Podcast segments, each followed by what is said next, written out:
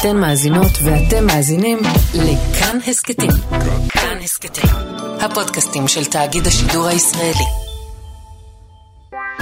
מנדי ביטן. פותחים את הבוקר עם מנדי גרוזמן ואלי ביטן.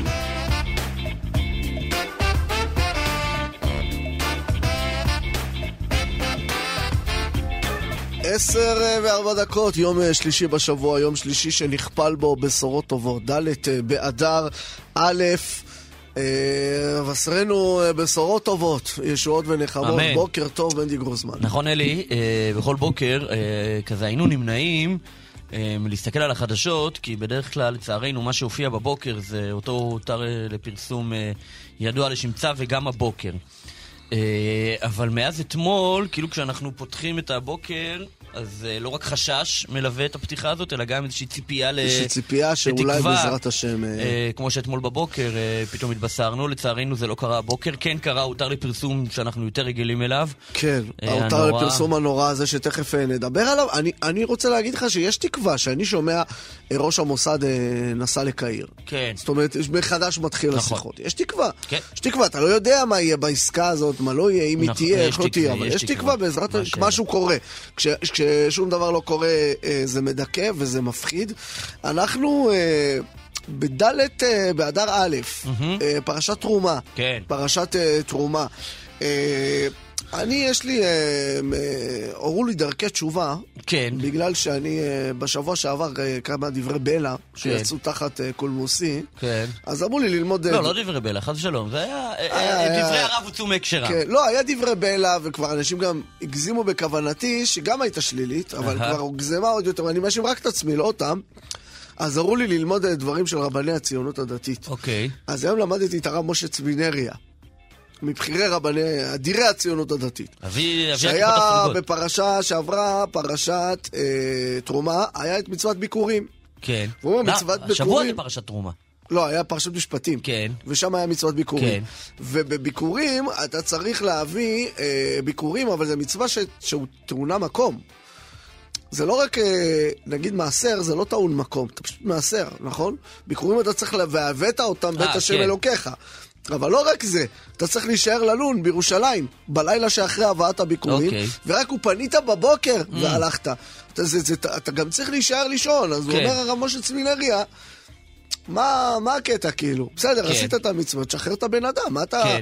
גם הוא צריך לבוא, וגם הוא צריך להישאר לישון, כן. מה, מה זה? אז הוא אומר, אם בן אדם עושה, הולך, לא נשאר הרושם. אם הוא יודע שהוא בא, הוא נשאר ללילה, הוא ממש נשאר פה, הוא מקבל מה שנקרא את חוויית המשתמש הגלובלית שלנו, אז, אז, אז זה נתפס, אז הוא יודע, אני בא לירושלים, ורק בבוקר הוא פנית בבוקר, יש לי גם בוקר בירושלים אחרי, לילה, בכלל, שאתה עושה עושה לילה. לילה, אתה בא, כל הסיפור הוא אחר, ואז זה גם, זה גם באמת נטמע לך באיברים, זה לא רק עשית ביקורים. באת, נשארת לילה, משמעותי אה, מאוד, אה, שיהיו כן, הדברים אתה יודע, האלה זה מאוד עוזר. לי, זה-? בעזרת השם. זה עוזר לי, מה שאתה אומר. כן. אה, כי, טוב, כמובן שאנחנו שומעים ריב שבס, כי ככה הקדוש ברוך הוא ציווה, ולא בגלל תועלות אה, גשמיות כאלה ואחרות. אבל תמיד, נוסף לציווי, תמיד אמרנו, אצלנו בשבת, השבת הדתית, יש משפחה יותר, ויש אה, יש רוגע ודברים מן הסוג הזה. זה עוד יותר יום לא רגיל.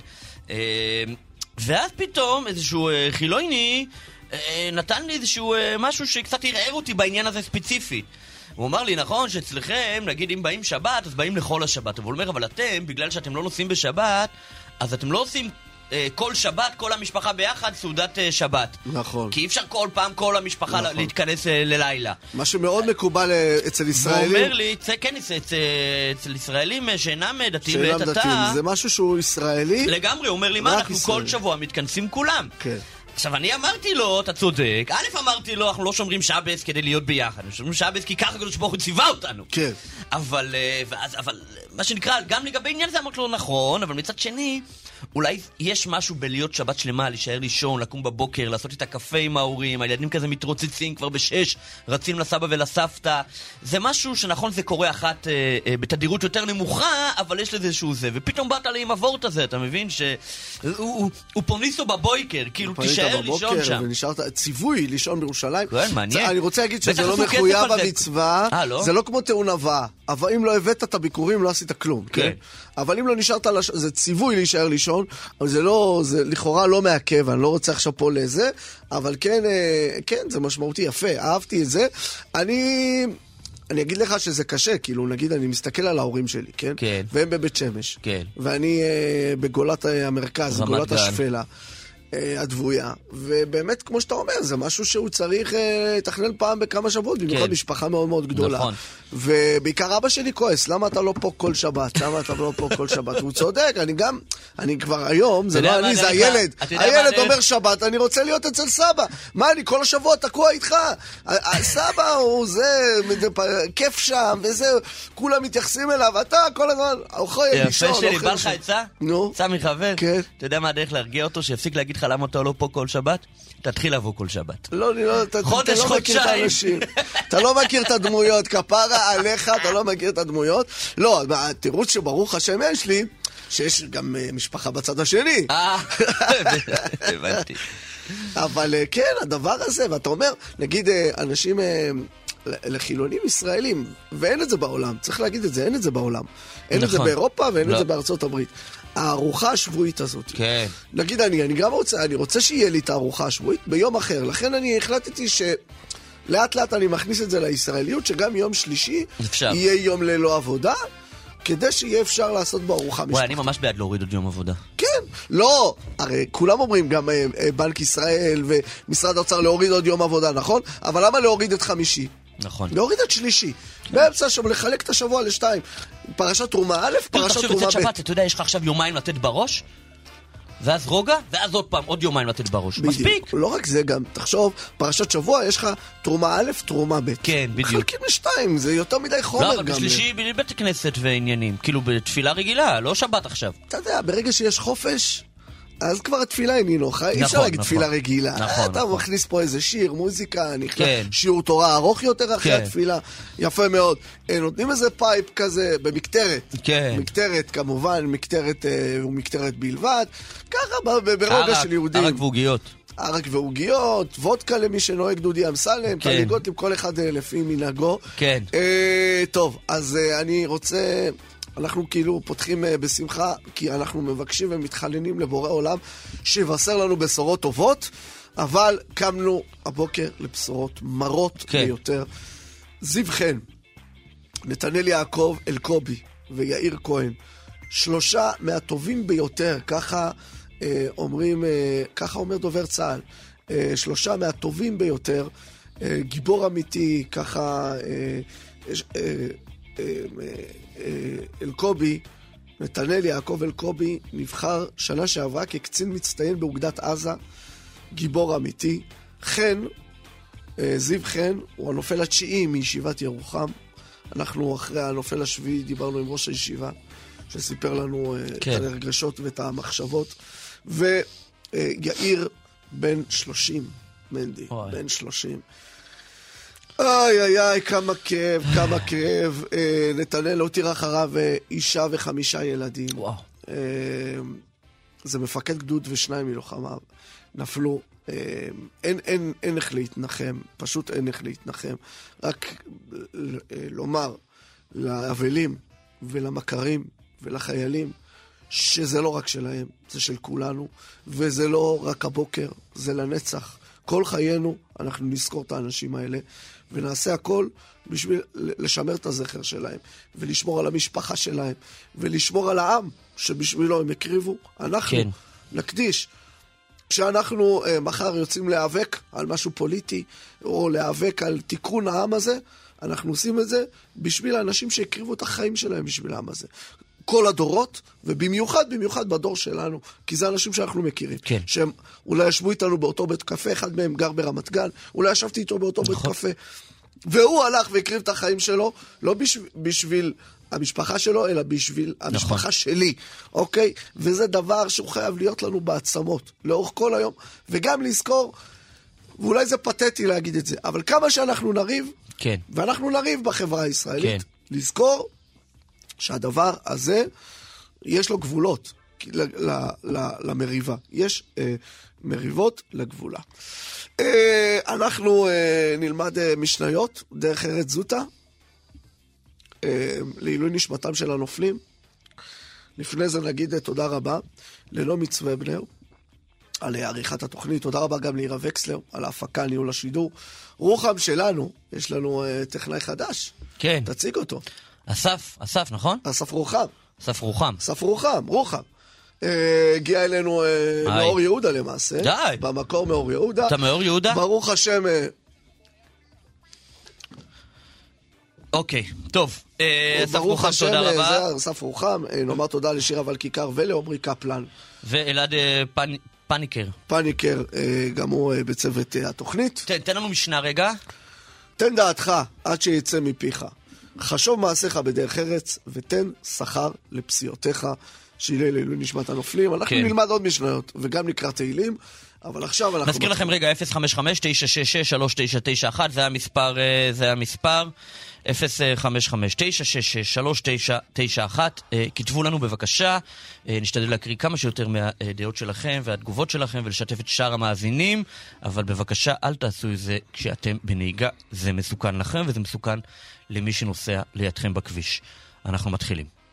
אוקיי, טוב. אה, שים לב, אלי, אנחנו עדיין אה, תחת אה, הרושם, אה, אפשר לומר, אה, המשמח, אה, של אותו אה, מבצע שהתרחש אה, שלשום אה, בלילה. שבמסגרתו שוחררו אה, שני חטופים, ברוך השם ללא נפגעים אה, בנפש אה, מכוחותינו, אה, חייל אחד שנפצע קל אה, ומצבו ברוך השם בסדר. אה, אנחנו כמובן רוצים עוד כאלה, השאלה אם זה אפשרי. יוסי אמרוסי, שלום. שלום, בוקר טוב. אני רוצה רגע לספר למאזינים מי- מי אתה או מה אתה. אתה אה, לשעבר אה, בכיר אה, בשירות הביטחון הכללי, בשב"כ, שירתת שם 30 שנה אה, במגוון אה, גם תפקידי שטח, גם ניהול בכיר. אה, מרבית השירות שלך עשית בגזרה הזאת, בגזרת רצועת עזה, וכיום אתה איש אקדמיה אה, וגם מרצה וגם סופר. אה, אנחנו יודעים וגם מבינים וגם נאמר במפורש שהשב"כ כמובן היה מאוד מאוד מעורב אה, במבצע הזה. כן. אה, תראה, מבצע כזה הוא בנוי ממספר אה, שלבים. השלב הראשון זה איסוף המודיעין. איסוף המודיעין, יש חמ"ל ספציפי שהוקם מיד אחרי תחילת המלחמה, חמ"ל שכל תפקידו זה לעסוק באיתור החטופים, ושם יושבים גם אנשים מאמ"ן וגם אנשים משב"כ, וביחד אוספים פיסה לפיסה, סביב מידע לסביב מידע, על מנת לנסות לבנות תמונה מודיעינית ולנסות לאתר מיקומים של חטופים, שהמטרה היא גם לקבל מידע הכי אינטימי שאפשר, זאת אומרת באיזה בית, באיזה קומה, באיזה חדר, אפילו לאיזה כיוון הדלת נפתחת. אחרי שאתה מצליח לאסוף את המידע הזה ואתה יודע על מיקום ואתה מעריך שהמידע הוא מהימן, אתה מעביר את המודיעין הזה לכוחות של הימ"מ ושב"כ, והם ביחד עושים מודלים, מתאמנים, אה, מתרחשים מקרים ותגובות, אה, אם תהיה סיטואציה כזו, איך אני מגיב, אם תהיה סיטואציה אחרת, איך אני צריך להגיב. אחרי המודלים והתרחישים נקבע תאריך הביצוע, הקביעה היא כמובן נתונה להרבה מאוד מאוד שיקולים, אפילו, אפילו מזג אוויר למשל. כן.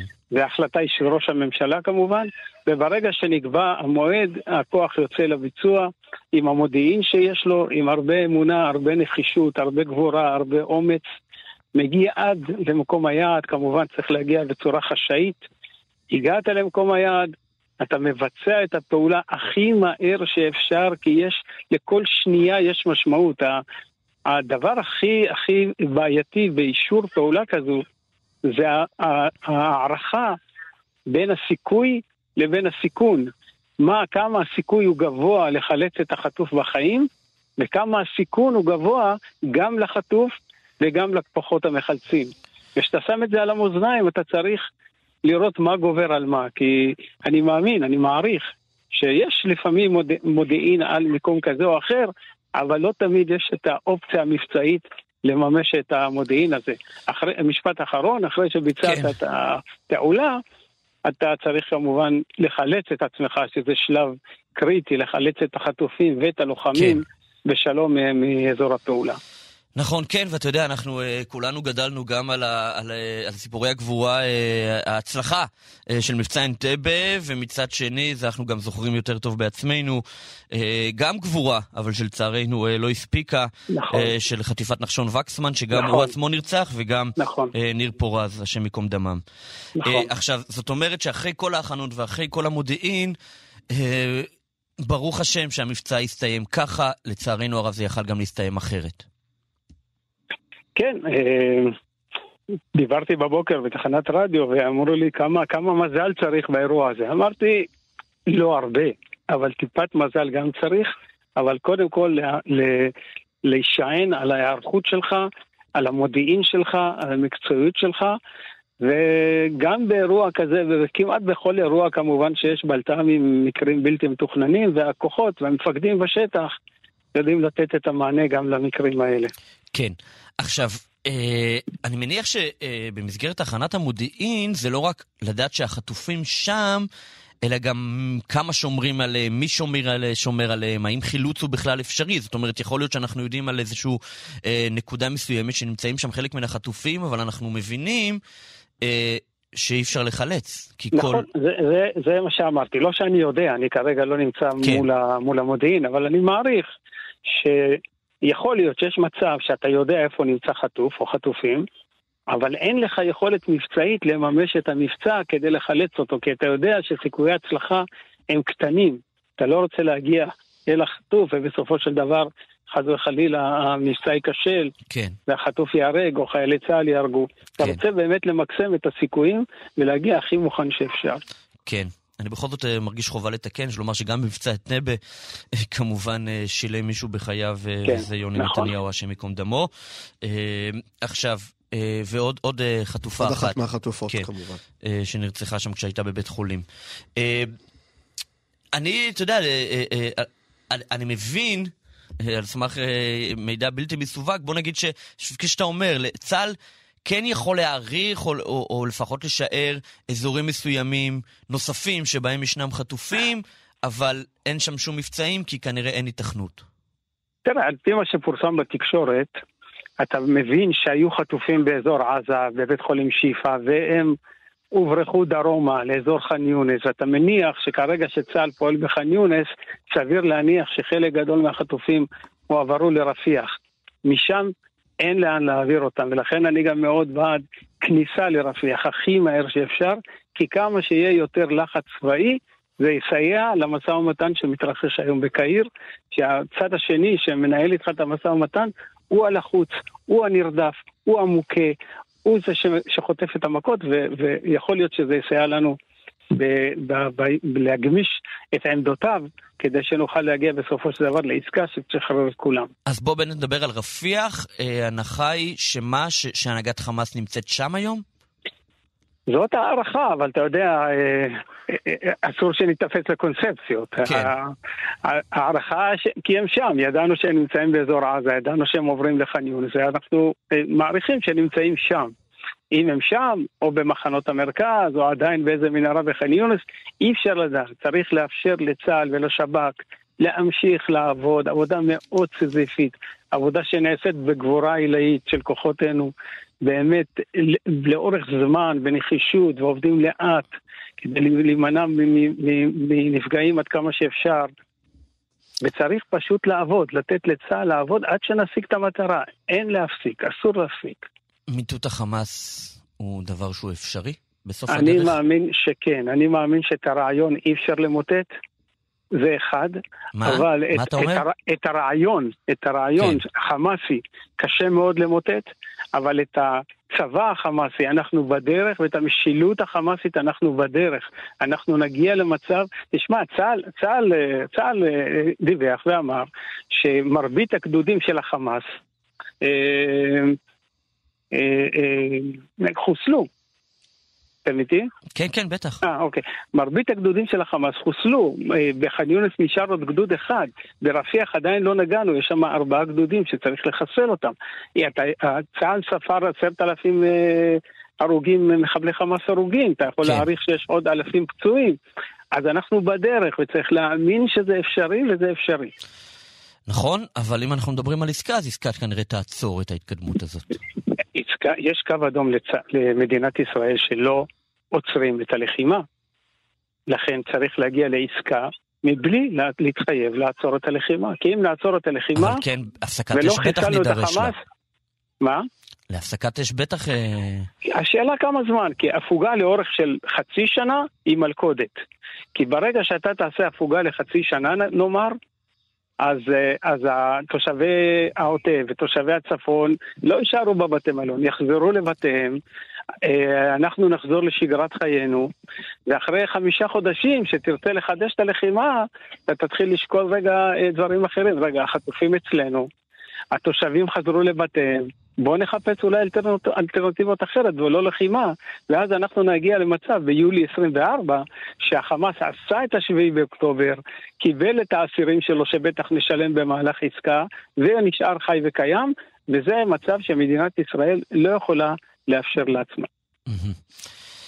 יוסי אמרוסי, בכיר אה, בשב"כ לשעבר, מרצה וסופר. תודה תודה רבה רבה. רבה. תודה רבה, כל טוב. 10.25 עכשיו, כן, אה, לצד המבצעים, אה, כפי שאמרנו, בהמשך נדבר אה, גם עם אה, אח של חטוף וגם על העסקה. אה, שכן נראה שהולכת אה, ומתקדמת. ראש המוסד כאמור יצא היום לקהיר כדי לדון אה, במתווה העסקה. כן, לפגישה אה, מעניינת אה, מאוד.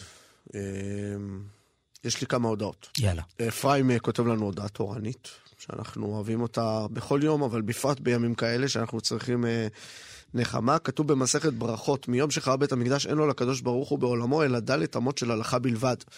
מספרים על הגאון הקדוש רבנו יואל סירקיש, המכונה הבח, שכל חולה שהיו מביאים לדלת אמותיו, בשעה שלומד מיד היה מבריא. ראינו את הדברים האלה, אנחנו מכירים את הסיטואציה. משום שהבח זיע למד הלכה בקדושה גדולה, והשכינה ששרתה בארבע אמותיו ריפאה כל חולה שהתקרב אליו. אבל כל אחד יכול לזכות להשראת השכינה ברמה כזו או אחרת, ככתוב בתנא דבי אליהו רבה, כל הקורא ושונה, הקדוש ברוך הוא קורא ושונה כנגדו. ועוד כתב רבנו יונה, אה, וכתר תורה מונחת לכל באי עולם, הרוצה לזכות בו, יבוא ויזכה. אז זה, ככה תרשום לפניך את אה, הדברים הללו. כותבת לנו, אה, כותבת שאינה מעוניינת הבוקר לפרסם את שמה. צמד אבושים, מה זה אומר אבושים? לא יודע. צעירים וחמודים. יפה. כן. אהבתי שהיא כוללת אותי בצעירות שלך. נו, תודה. אה, למרות שאתה יותר צעיר ממני, אני יותר צעיר. ממך בגיל, אבל כאילו, אני נולדתי בשנות החמישים. זה שהתבגרתי בשנות התשעים, זה לא אומר. אה, צוות הרשת מורשת יקרים ומוערכים ביותר. תוך כדי הקלדה אתם מדברים על שלושת הגיבורים, השם ייקום דמם. אותם איבד עם ישראל. אמירותיכם המאמירות אודותם, מגבירות ומעצימות עוד יותר את הניחוחות המשפחתיים שהצגתם בכזו כנות, חמימות, חן ואהבה. שלושה לבבות. חייכתי לעצמי בנחת ובהסכמה לכל מילה שלכם, מכל כיוון אפשרי. משפחה היא נכס עצום, ועלינו לעשות ככל שביכולתנו לשמור ולחזק, חזקו ואימצו אהובים שני לבבות. אנא מכם, הדגישו את הנס הגדול שהיה בשחרור החטופים, עם ישראל צריך לשמוע את המילה נס. נס. נס. אה, זה כמו שאני, אנשים שמתקשרים אליי בבוקר, בגלל שעם ישראל צריך לשמוע את המילה נס, אז מה אני אומר להם? נו. אני בדיוק באמצע הנס שלי. Mm. למה? מה? עם ישראל צריך נס. מה? אני רוצה לשמוע מה היא אומרת על מה שאמרת. בתיה תמיד באה אליי אה, בגישה... אה. אה, נו, אוקיי, נו, נכון, נו. נכון, אסור להגיד את השם. אבל היא תמיד, כמה שהיא כועסת לפעמים על דעות שלי, היא תמיד אה. מלמדת אותי, מלמדת עליי כף זכות. טוב, אה, עוד אה, משנה? לפני יאללה, שממשיכים? כן. הווה שש בחלקך, והתנאה במיעוטך, ואל תשנא את המוכיחך. יהי חלקך מבורך לעולם. עין טובה ונפש שבעה. לאמוד לשונך לומר איני יודע, שמא תתבדה ותיאחז. לפעמים יש פה משפטים מפרקי אבות, רק עם הרחבה, אתה שם לב? כן. שזה קיים בפרקי אבות, אבל פה נותנים לך גם את הרקע. אה, דרך ארץ זוטה, אנחנו בגימל. אגב, זה ממש לומר, תרד מהעץ לפני שתיפול ממנו, זה בשפת ימינו. יפה. למד לשונך לומר, איני יודע שמא תיאחז. אני, אני רוצה, מנדי, אה, פרקי אבות, בלשון אה, עמנו. כאילו, במקום כל הזמן עושים פירושים על פרקי אבות, להסביר אותם בלשון דאז. מישהו שיגיד, רבותיי, תרד מהסולם לפני שיקחו לך את הסולם. נגיד, אל תרבה שמחה עם האישה, זה כמו שהשטחניות אומרות, חשוב גם לשתוק יחד. נהדר. נהדר. אתה לא מכיר את זה שאתה חוזר מפגישה, אין מה להוסיף. לא משנה מה קורה, השטחנית תמיד מסבירה לך למה זה אמור לקדם אותך לחתונה. נגיד, אה, נגיד דיברתם הרבה, אוי יופי, יש שיחה, יש שיחה. אתם אומרים לשבוע, היה שקט כל הפגישה. אומרים, זה שאתם כבר מרגישים בנוח לשתוק יחד, זה מראה אה, הסתדרתם מצוין, רבתם. אתה חוזר לשדכנית ואומר לה, רבתי. מה יותר משכנע מזה? שזה, על ההתחלה רבנו, מה יקרה בהמשך, כן? אז היא אומרת לי, זה שעל ההתחלה כבר... כבר נוצר כזה אקשן שאתם רבים, זה מראה שיש שם משהו. אגב, אני, אני באמת באמת חושב שזה נכון. בסדר. מה? לא שזה, תקשיב, זה, אתה יודע מה זה מזכיר לי שאתה אומר? כי אני הרי שדכנית לא מכיר. שדכנים אני לא מכיר, לא זכיתי לצאת לשידוכים. כן. מה אני מכיר? מה? פסיכולוגים. אה, נכון. אתה בא, אומר להם, אה, עשיתי ככה. אומרים לך, ברור, וזה... אתה אומר, עשיתי בדיוק הפוך, גם לזה יש כן. לכם הסבר. אז איך זה יכול להיות? טוב, אה, אני אגיד לך עוד משהו. אה, אם כבר מדברים על שטחנים ובזה נחתום, קצת אה, מלכסה דבדיחוסה בין הנושאים הדי כבדים שיש לנו, זה שהשטחנים והשטחניות, כפי שאמרנו, עוד מעט שיר אלי, תירגע, עוד מעט שיר. אבל השטחנים והשטחניות, כפי שאמרנו, על כל דבר הם מסבירים לך אה, למה זה יכול להתאים. נגיד אתה אומר... אה, אה, חשוב שאסף ישמע את הדברים, כן, כן. חוזר לשוק השידוכים מחר, אה, אה. בעזרת השם. לא, חשוב להגיד, שאנשים ידעו. בקיצור. אמ, אז, אה, אז אה, אה, נגיד אתה אומר, אה, לא יודע, על כל דבר יש לה סיבה, כן? הסבר, נגיד כאילו אתה אומר לה, לא שמע, המשפחה שלה נורא נורא שונה מהמשפחה שלי, שם הכל מאוד מאוד שונה. מה, מה נראה לך שאתה צריך משפחה תאומה? את המשפחה שלך כבר יש לך. יש לך, תביא משהו תביא אחר. משהו אחר. אה, אתה אומר לה, לא יודע, אין לי מה לדבר איתה, היא לא מעניינת אותי, טה טה טה טה טה, אז מה אומרים לך? אישה זה לא חברותה. נכון, חברים יש לך מספיק. חברים יש לך מספיק. יפה. על כל דבר יש לך. אה, ועל דבר אחד, כלומר, כל פער אפשרי, עזוב, אני, בוא נלך גם הפוך, כן? בחורה אומרת, שמע, הבחור בעיניי הוא נראה מאוד מאוד לא טוב. אני, אני לא נמשכת אליו בשום צורה, אין שום משיכת הלב, אני לא מעוניינת להמשיך. מה אומרים לה? זה בא עם הזמן. הכל- אומרים לה, הוא לא רוצה, היא אומרת, הוא לא רוצה ילדים. אומרים לה, לא, הוא פשוט בן אדם רציני, הוא נכנס לזה באופן רציני, הוא לא רוצה ילדים, מה יכול להיות? כן, כן. חכו, על כל דבר. על איזה פער, על איזה פער, לא רק ששטחניות לא משיבות לך שזה בסדר, כן? הם יפילו. איזה יפילו, הם לא יציעו. נו. זה כמובן משפחה אשכנזית ומזרחית. אה, זה זה דיל זה, לכן כן. כל פעם שמישהו אומר לי... אתה חוזר מהשטחנית ואומר לה, תקשיבי, את לא מבינה, מדובר באשכנזייה. אומר לך, אוי, סליחה, אני אוי, בטעות הצעתי. כן. ברמה, עזוב, זה לא מגיע, כי לא מציעים. עכשיו, כל פעם שמישהו מנסה לתת לי רציונליזציה לעובדה הזאת שאשכנזים ומזרחים, מה זה אשכנזים ומזרחים? ישראלים, דור רביעי למישהו שבא משם ודור רביעי למישהו שבא משם, אה, אה, ומנסים לתת לי פערי מנטליות, כל מיני דברים, אני לא נכנס לזה, כי אני אומר, חברים, כל פער הרי אתם מקבלים, הכל, הכל, הכל, הכל, אומרים לך, "היא- היא- הוא מרביץ לי, מה אומרים? לא להתגרש, לצערנו הרב. מרביץ, מה זה קשור? אבל מזרחי לא אפילו מציעים, או אשכנזי. אה, בסדר. אני רק רוצה להגיד שלא שאני, אה. שלא, שהמאזינים לא, לא יכעסו עלינו, מנדי, ברוך השם, עמד אה, בין השאר מאחורי השידוך שלי. מנדי הוא לא רק מדבר, הוא גם כן, עושה, כן. ועד היום הוא מחזיק אה, גדול כן. את הזוגיות. אה, ועוד, עכשיו, אה, בגלל הדברים שדיברנו עליהם, ובגלל הדברים שעוד נדבר עליהם במהלך השעה, הבאנו לנו פה איש יקר, מרדכי בן דוד. הנני, אורי פלח, בבקשה.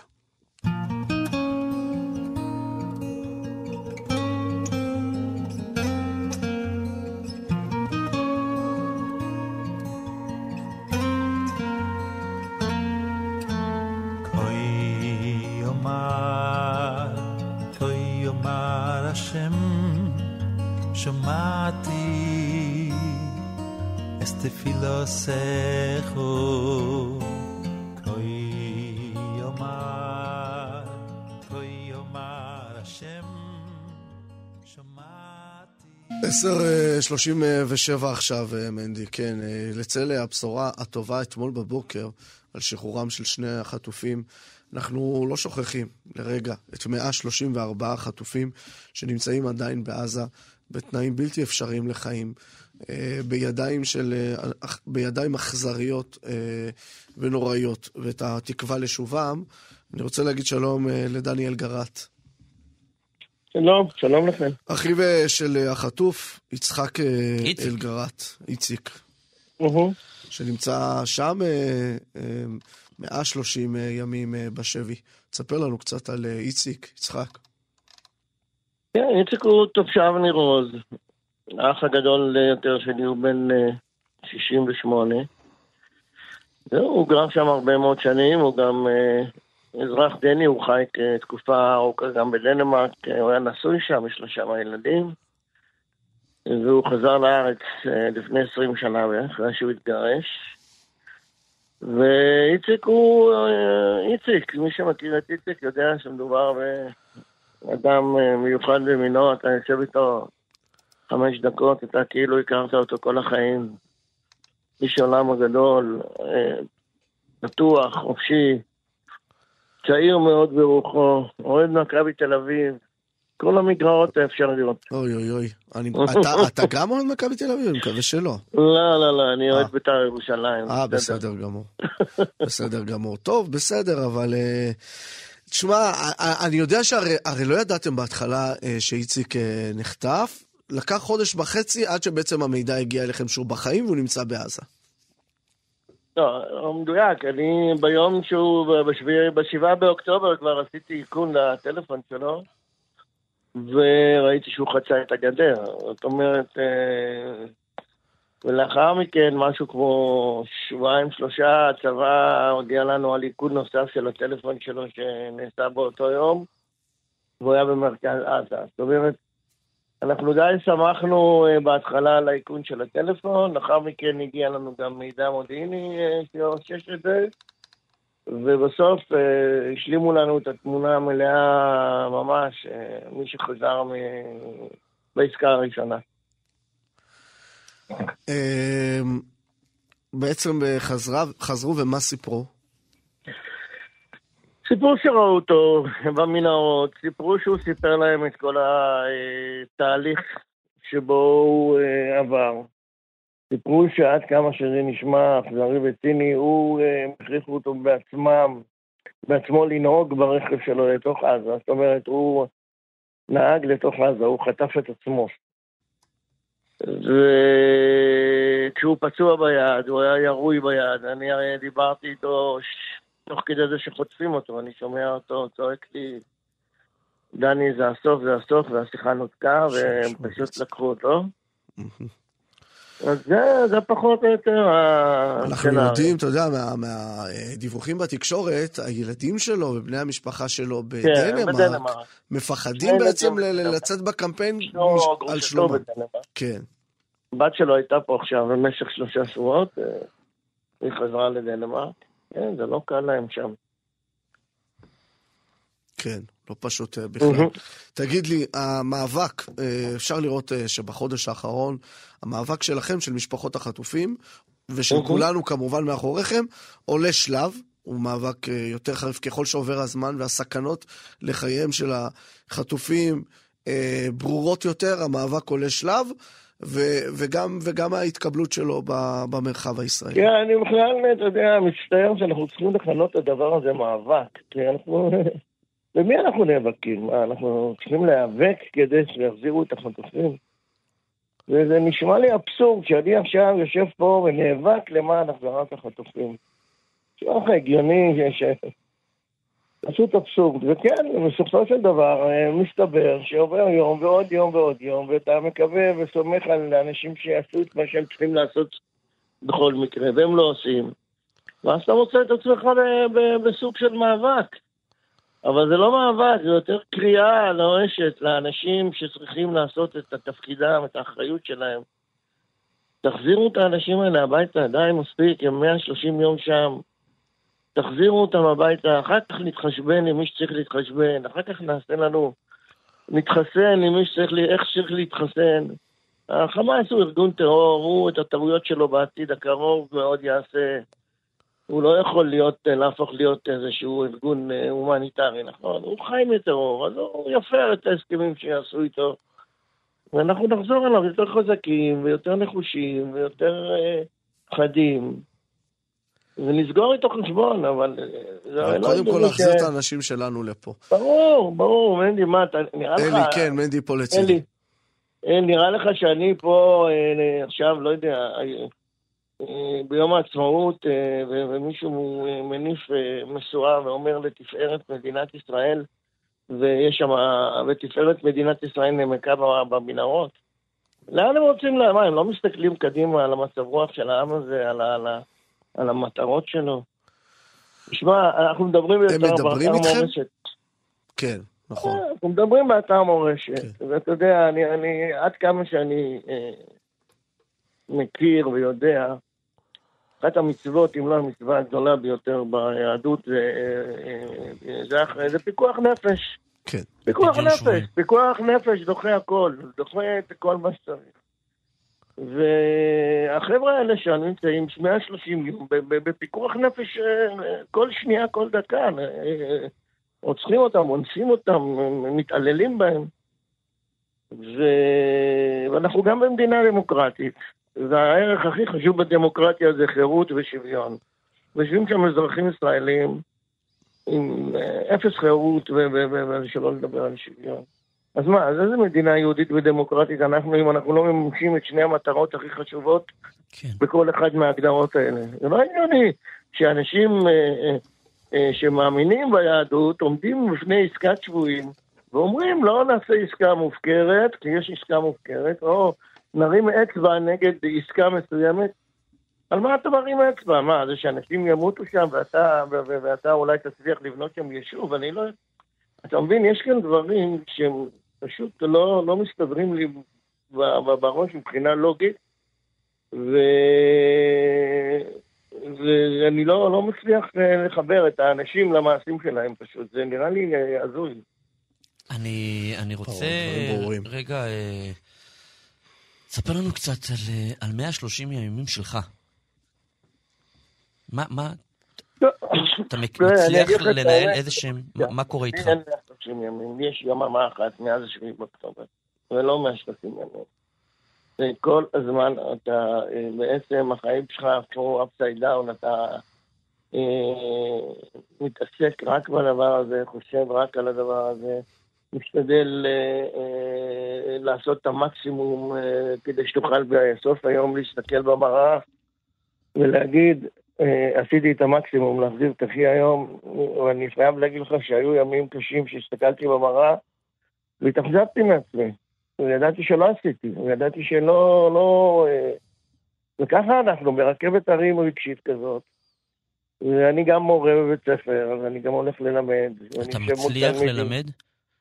אני מאוד משתדל, מאוד משתדל, יש לנו שיחות עם התלמידים, ולי יש שיחות, אני מלמד אותם היסטוריה, ואנחנו לומדים גם על השואה, ואנחנו לומדים גם על המצב של המדינה. ואני מאוד משתדל לחבר אותם גם למציאות של היום, כן, כן. בימים שאתה הסתכלת במראה בסיפוק בסוף היום, מה עשית באותו, באותם ימים? ישנתי טוב. לא, כן. מה, מה, מה, מה הביא אותך? אה, איזה פעולות. כן. אוי, אני לא יכול כבר לזכור, תאמין לי, אני עשיתי כל כך הרבה, אבל אני מאוד גאה בזה שאני אה, מאוד אה, פעיל ולוקח חלק בכל הפעילות של המטה, ו- ו- ואני אקטיבי, ובימים שאני אקטיבי ואני עושה, אז אני מרגיש טוב. בימים שאני מרגיש שאני קצת יורד ונזרק לספה, אתה יודע, וישן כמה שעות, סימן שפספסתי. כן, זה בטוח, זה דברים שאתה אומר לעצמך, אבל ברור שאתה, שאתה עושה הכל. תגיד, אתה, אתה, מכיר, כן. את, אתה מכיר את אחיך איציק, ואתה יכול לדמיין כאילו מה, מה הוא עושה שם, איך הוא מחזק את עצמו? אני מכיר את אחי איציק, אני, אני חושב שהחמאס הוא ארגון חזק מאוד אם הוא מצליח לסבול את אחי 130 ימים. כפרה עליך, דני. יפה. כן, אני אומר לך, אני פעם אמרתי לו, אם יחטפו אותך, יחזירו אותך ויבקשו פיצויים. אתה אומר, הוא עושה להם את המוות. כן, הוא משגע אותם, אה, אין לי שום ספק בכלל שהוא משגע אותם, אבל אה, מגיע להם. אה, לפחות ש- שיחזור בסוף. יאללה, נשמע כמו טיפוס שאנחנו כולנו, כולנו אנחנו רוצים חזרה, אבל, אה, אבל כן. טוב, חיבוק. גדול, ורק להגיד לך שאנחנו כולנו איתך ביחד מחכים אה, לאיציק ולכולם ודורשים כל הזמן לא נפסיק אפילו כן. לרגע, ואין שום שגרה. חטופים תחילה. שום שגרה קודם כל, בעניין הזה. קודם כל, ובראש ובראשונה, להחזיר את הבנים והילדים שלנו. דני אלגרט, אני רוצה להודות לך על השיחה הזו, לשלוח לך חיבוק ולהגיד, מאבק, אה, איך שתכנה את זה, אתם עומדים בראש, אבל אנחנו כולנו מאחוריכם. תודה על השיחה הזו. תודה, תודה אהובים, תודה. השם ישמור אותך. אה, בוקר טוב.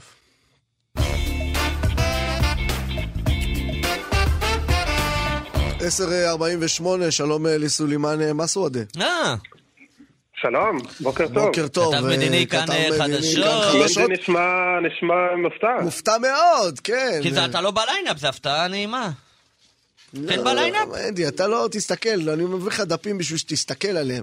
תקרא, כתוב גם, אה, כתב? מדיני? כאן חדשות? פרשן מדיני כאן מורשת. תקרא, הכל מסודר.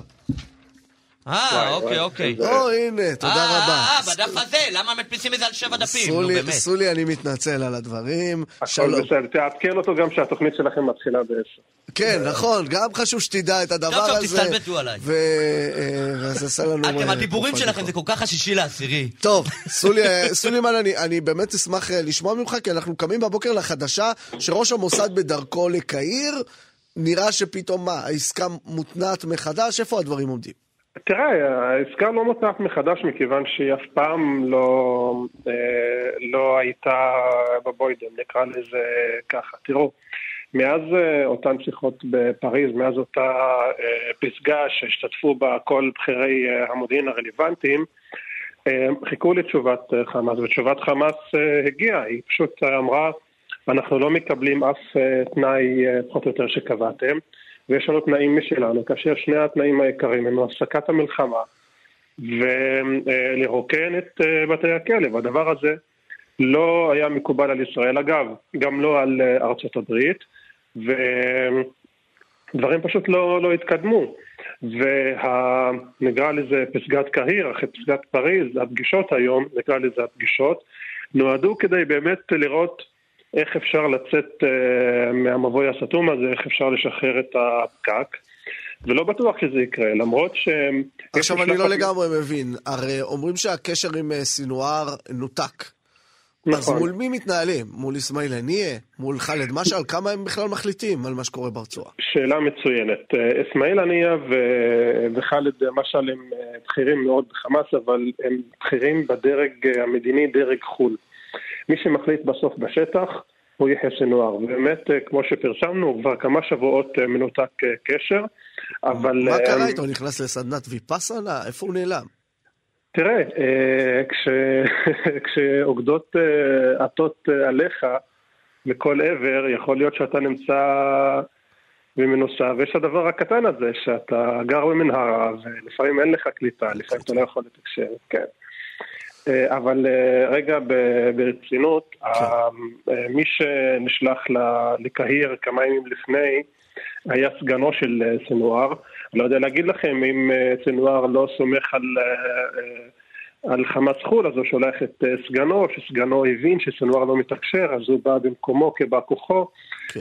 בשורה התחתונה, ראש המוסד, ראש, ראש השב"כ, ורונן בר ואלוף במילואים ניצן אלון אה, מגיעים היום לקהיר, פוגשים את ראש ה-CIA, פוגשים את ראש הממשלה הקטרי, שהוא גם אחראי על המודיעין, פוגשים את ראש המודיעין המצרי. זה פורום מאוד מכובד, שהמטרה היא לצאת מהמבוי הסתום. להגיד לך שיש אופטימיות מאוד מאוד גדולה שמשהו יקרה, אני לא יודע, אני לא רוצה בעצם, אה, להגיד... אה, עכשיו אתה, אתה בעצם מתאר שני, שני מבוא, מבואים סתומים, אחד מהם זה הדרישה של חמאס להפסקת הלחימה, אה, אולי אפילו, כפי שזה הוצג, יציאה של אה, צה"ל זה לא מעזה, הפסקת הלחימה, זה הפסקת המלחמה. הפסקת כן. המלחמה, כן, הפסקת המלחמה, אה, שזה משהו שישראל ואולי גם ארצות הברית לא מוכנים לקבל אותו, נכון. אבל הדבר השני זה ריקון בתי הכלא, כמה זה גם נחשב מבוי סטום? תראה, זה... כולם זה בעד דרישה- כולם, מה שאנחנו שומעים את הסיסמה? כן. נכון, זו דרישה גם מאוד בעייתית, שגם ראש הממשלה אמר את זה כמה וכמה פעמים אה, במסיבות העיתונאים. המפתח לשחרור אה, הפעם יהיה גם כמו שהיה פעם קודמת, אבל אה, השאלה זה לא כמה, השאלה מי. אה, וזו השאלה החשובה, אבל שוב, יכול להיות שאנחנו רצים למרחקים ארוכים כאשר אין עדיין סליחה על הביטוי הזה, אבל אין עוד אחד שירקוד איתך אה, טנגו, אתה כן. בינתיים אה, לבד אה, מסתובב ב... לא, גם אצלנו. רוקדים טנגו, פשוט אצלנו בנים עם בנים, בנות עם בנות. אז במקרה הזה כולם בנים, כן. זה מקל קצת על ה... על ריקודי. הטנגו. אז אתה אומר שה- שהפסקת הלחימה זה מחסום יותר משמעותי בעצם משאלת. מי שמשתחרר? המחסום העיקרי והחשוב ביותר והבעייתי ביותר בשיחות האלה אה, זה מה קורה ביום שאחרי במובן של המלחמה, לא במובן של מי שישלוט.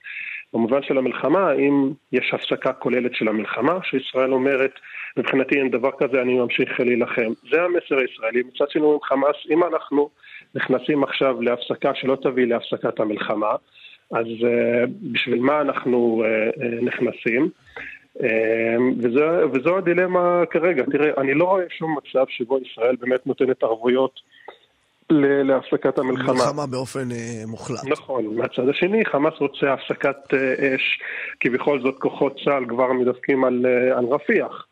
כן. יש הרבה שיקולים כאן, הרבה דברים שאני אני נשמע לכם בן אדם שיודע, אבל מאחורי הקלעים יש מלא מלא דברים שאנחנו או לא יודעים או לא יכולים... אתה אה, בוודאי. יודע יותר אה, מאיתנו, ומי שעוקב אחרי הפרסומים שלך יותר מכל מי שמסקר אה, אה, את הנושא הזה. אני רוצה לשאול לגבי כל מיני הסדרים ביניים, שאני שמעתי אותם גם בדיווחים שלך, וגם קראתי אותם אה, אה, אה, בעיתונות, של, אה, אוקיי, נגיד בין ישראל לחמאס, הפסקת מלחמה של כמה חודשים. מהמם. זאת אומרת, אה, הקפאה של המצב, צה"ל עדיין נשאר בעזה, אבל חודשיים או שלושה שבהם אין מלחמה בכלל, אה, כאופציה ש, ש, ש, שרצה בין הצדדים. אתה שומע גם את זה? ת- ת- תסביר רגע את השאלה, לא הבנתי עד הסוף. בעצם האם, אה, הפסקת אש, אבל לא הפסקת אש של כמה שבועות, או לא של חודש, ממושכת. תראה, לא הוא, אה, מצד אחד, מצד שני גם לא הודנה של 15 שנה עכשיו. אה, תראה, אה, אתה כבר הולך לה- באמת למרחקים הארוכים שחמאס רוצים לסגור כבר עכשיו, וזו באמת שאלה חשובה. אבל הבעיה כאן מתחילה אה, אה, מההתחלה, אגיד לך למה אלי, מכיוון שהדרישה הראשונה של חמאס באותה הפסקה, שכוחות צה"ל לא, לא יפסיקו את הלחימה, שכוחות צה"ל יצאו בכלל מרצועת אה, אה, עזה ויגיעו אה, לגבולות. כן. ואז למעשה הפסקת האש מתחילה, והדבר הזה לא מקובל על ישראל. כן. לכן כבר על ההתחלה יש, אה, יש בעיה, אבל חמאס לא מסתפק בזה. בדרישות שלו, תוך כדי הפסקת אה, האש, הוא רוצה כבר שמדינות אה, ערב ישקמו את הרצועה, ישקמו בתי חולים, ישקמו את אזור צפון הרצועה. כלומר, בהפסקת האש הזאת, בת חודשיים, שלושה, כמה שזה לא יהיה, דברים קורים מעבר לשחרור החטופים, וגם זה בעייתי מבחינת ישראל. מילה רגע על אה, הרוקדים בטנגו, כפי שקראת להם. אה, אנחנו רואים את דבקה, נקרא לזה המצרים... דבקה, כן. כן, רוקדים אה, את הדבקה. לא יודע, אבל עם דדי ברנע, כמה הוא טוב בדבקה, אולי הוא יביא איתו... בשביל זה יש את רונן בר. אה, יפה, שהוא הוא, הוא ינגיש לו את, החלק הזה. תגיד לי, אז אנחנו רואים את המצרים, רואים את הקטרים.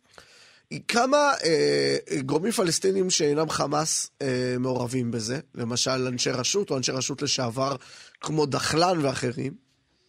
תראה, אה, נחלן היה לו רעיון אה, מאוד מאוד מעניין ומרתק לפני אה, אה, שבוע, שבועיים איפה? בתקשורת אה, האמירתית, ששם הוא באמת אה, דיבר על... אה, דווקא תקשורת אמירתית זה משהו שאנחנו כאילו לא שומעים עליו כאחד מכלי התקשורת. ה- שומעים על הקטרית, שומעים על הסעודית, על ה...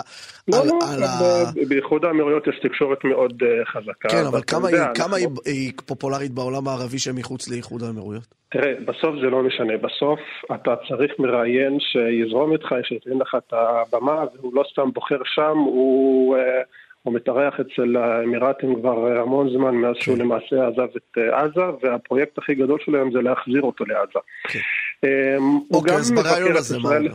מבקר את ישראל, אבל גם מבקר את uh, חמאס, ודי בונה את התשתית לקראת חזרתו לעזה, אבל הוא לא אומר שאני הולך uh, uh, לעשות את זה. Uh, סליחה על ההשוואה, ולהבדיל אלפי הבדלות, זה כמו שיוסי כהן מתראיין בכל ערוץ, וכששואלים אותו מה אם אתה מגיע לפוליטיקה, אם אתה תיכנס ותיבחר, הוא אומר, אני לא עוסק בזה עכשיו, כשלכולם ברור שיוסי כהן רוצה אה, מתעסק אה, להגיע בזה. לכנסת. בדיוק. מעניין מה מאוד. שאני מנסה להגיד... אופציית ש- דחלן, או לדחלן את הרצועה, זה אחת האופציות ה- היותר מדוברות בקרב ההיסטוריונים של הרצועה. נכון, אבל אה, בשביל לעשות את זה, את זה אתה צריך למגר, למגר את חמאס לגמרי. זה לא כן, כן. אחרת. אחרת תפרוץ אותה מלחמה שראינו אה, אה, לפני עשר שנים בין נכון. השטח לחמאס. אה, סולימאן מסווד, אה, כתב מדיני, כאן חדשות, תודה רבה על השיחה הזאת. תודה. החכמת אותנו כרגיל, עשית לנו סדר. תודה, אנחנו מסיימים את השעה הראשונה. אה, תודה רבה לנעמי צבבנר על העריכה, תודה רבה לירה וקסלר על ההפקה. תודה רבה אה, לאסף רוחם על אה, הביצוע הטכני, תודה אה, רבה גם לצוות התחקירים אה, והעריכה שלנו, שירה ולכיכר, עמרי קפלן, אלעד פניקר, פניקר, אנחנו יוצאים לחדשות השעה 11, ואז שעה שנייה של מנדי ביטן. אה, תקשיבו לחדשות, בואו נראה מה, מה אומרים, מה מבשרים לנו. מנדי ביטן. פותחים את הבוקר עם מנדי גרוזמן ואלי ביטן.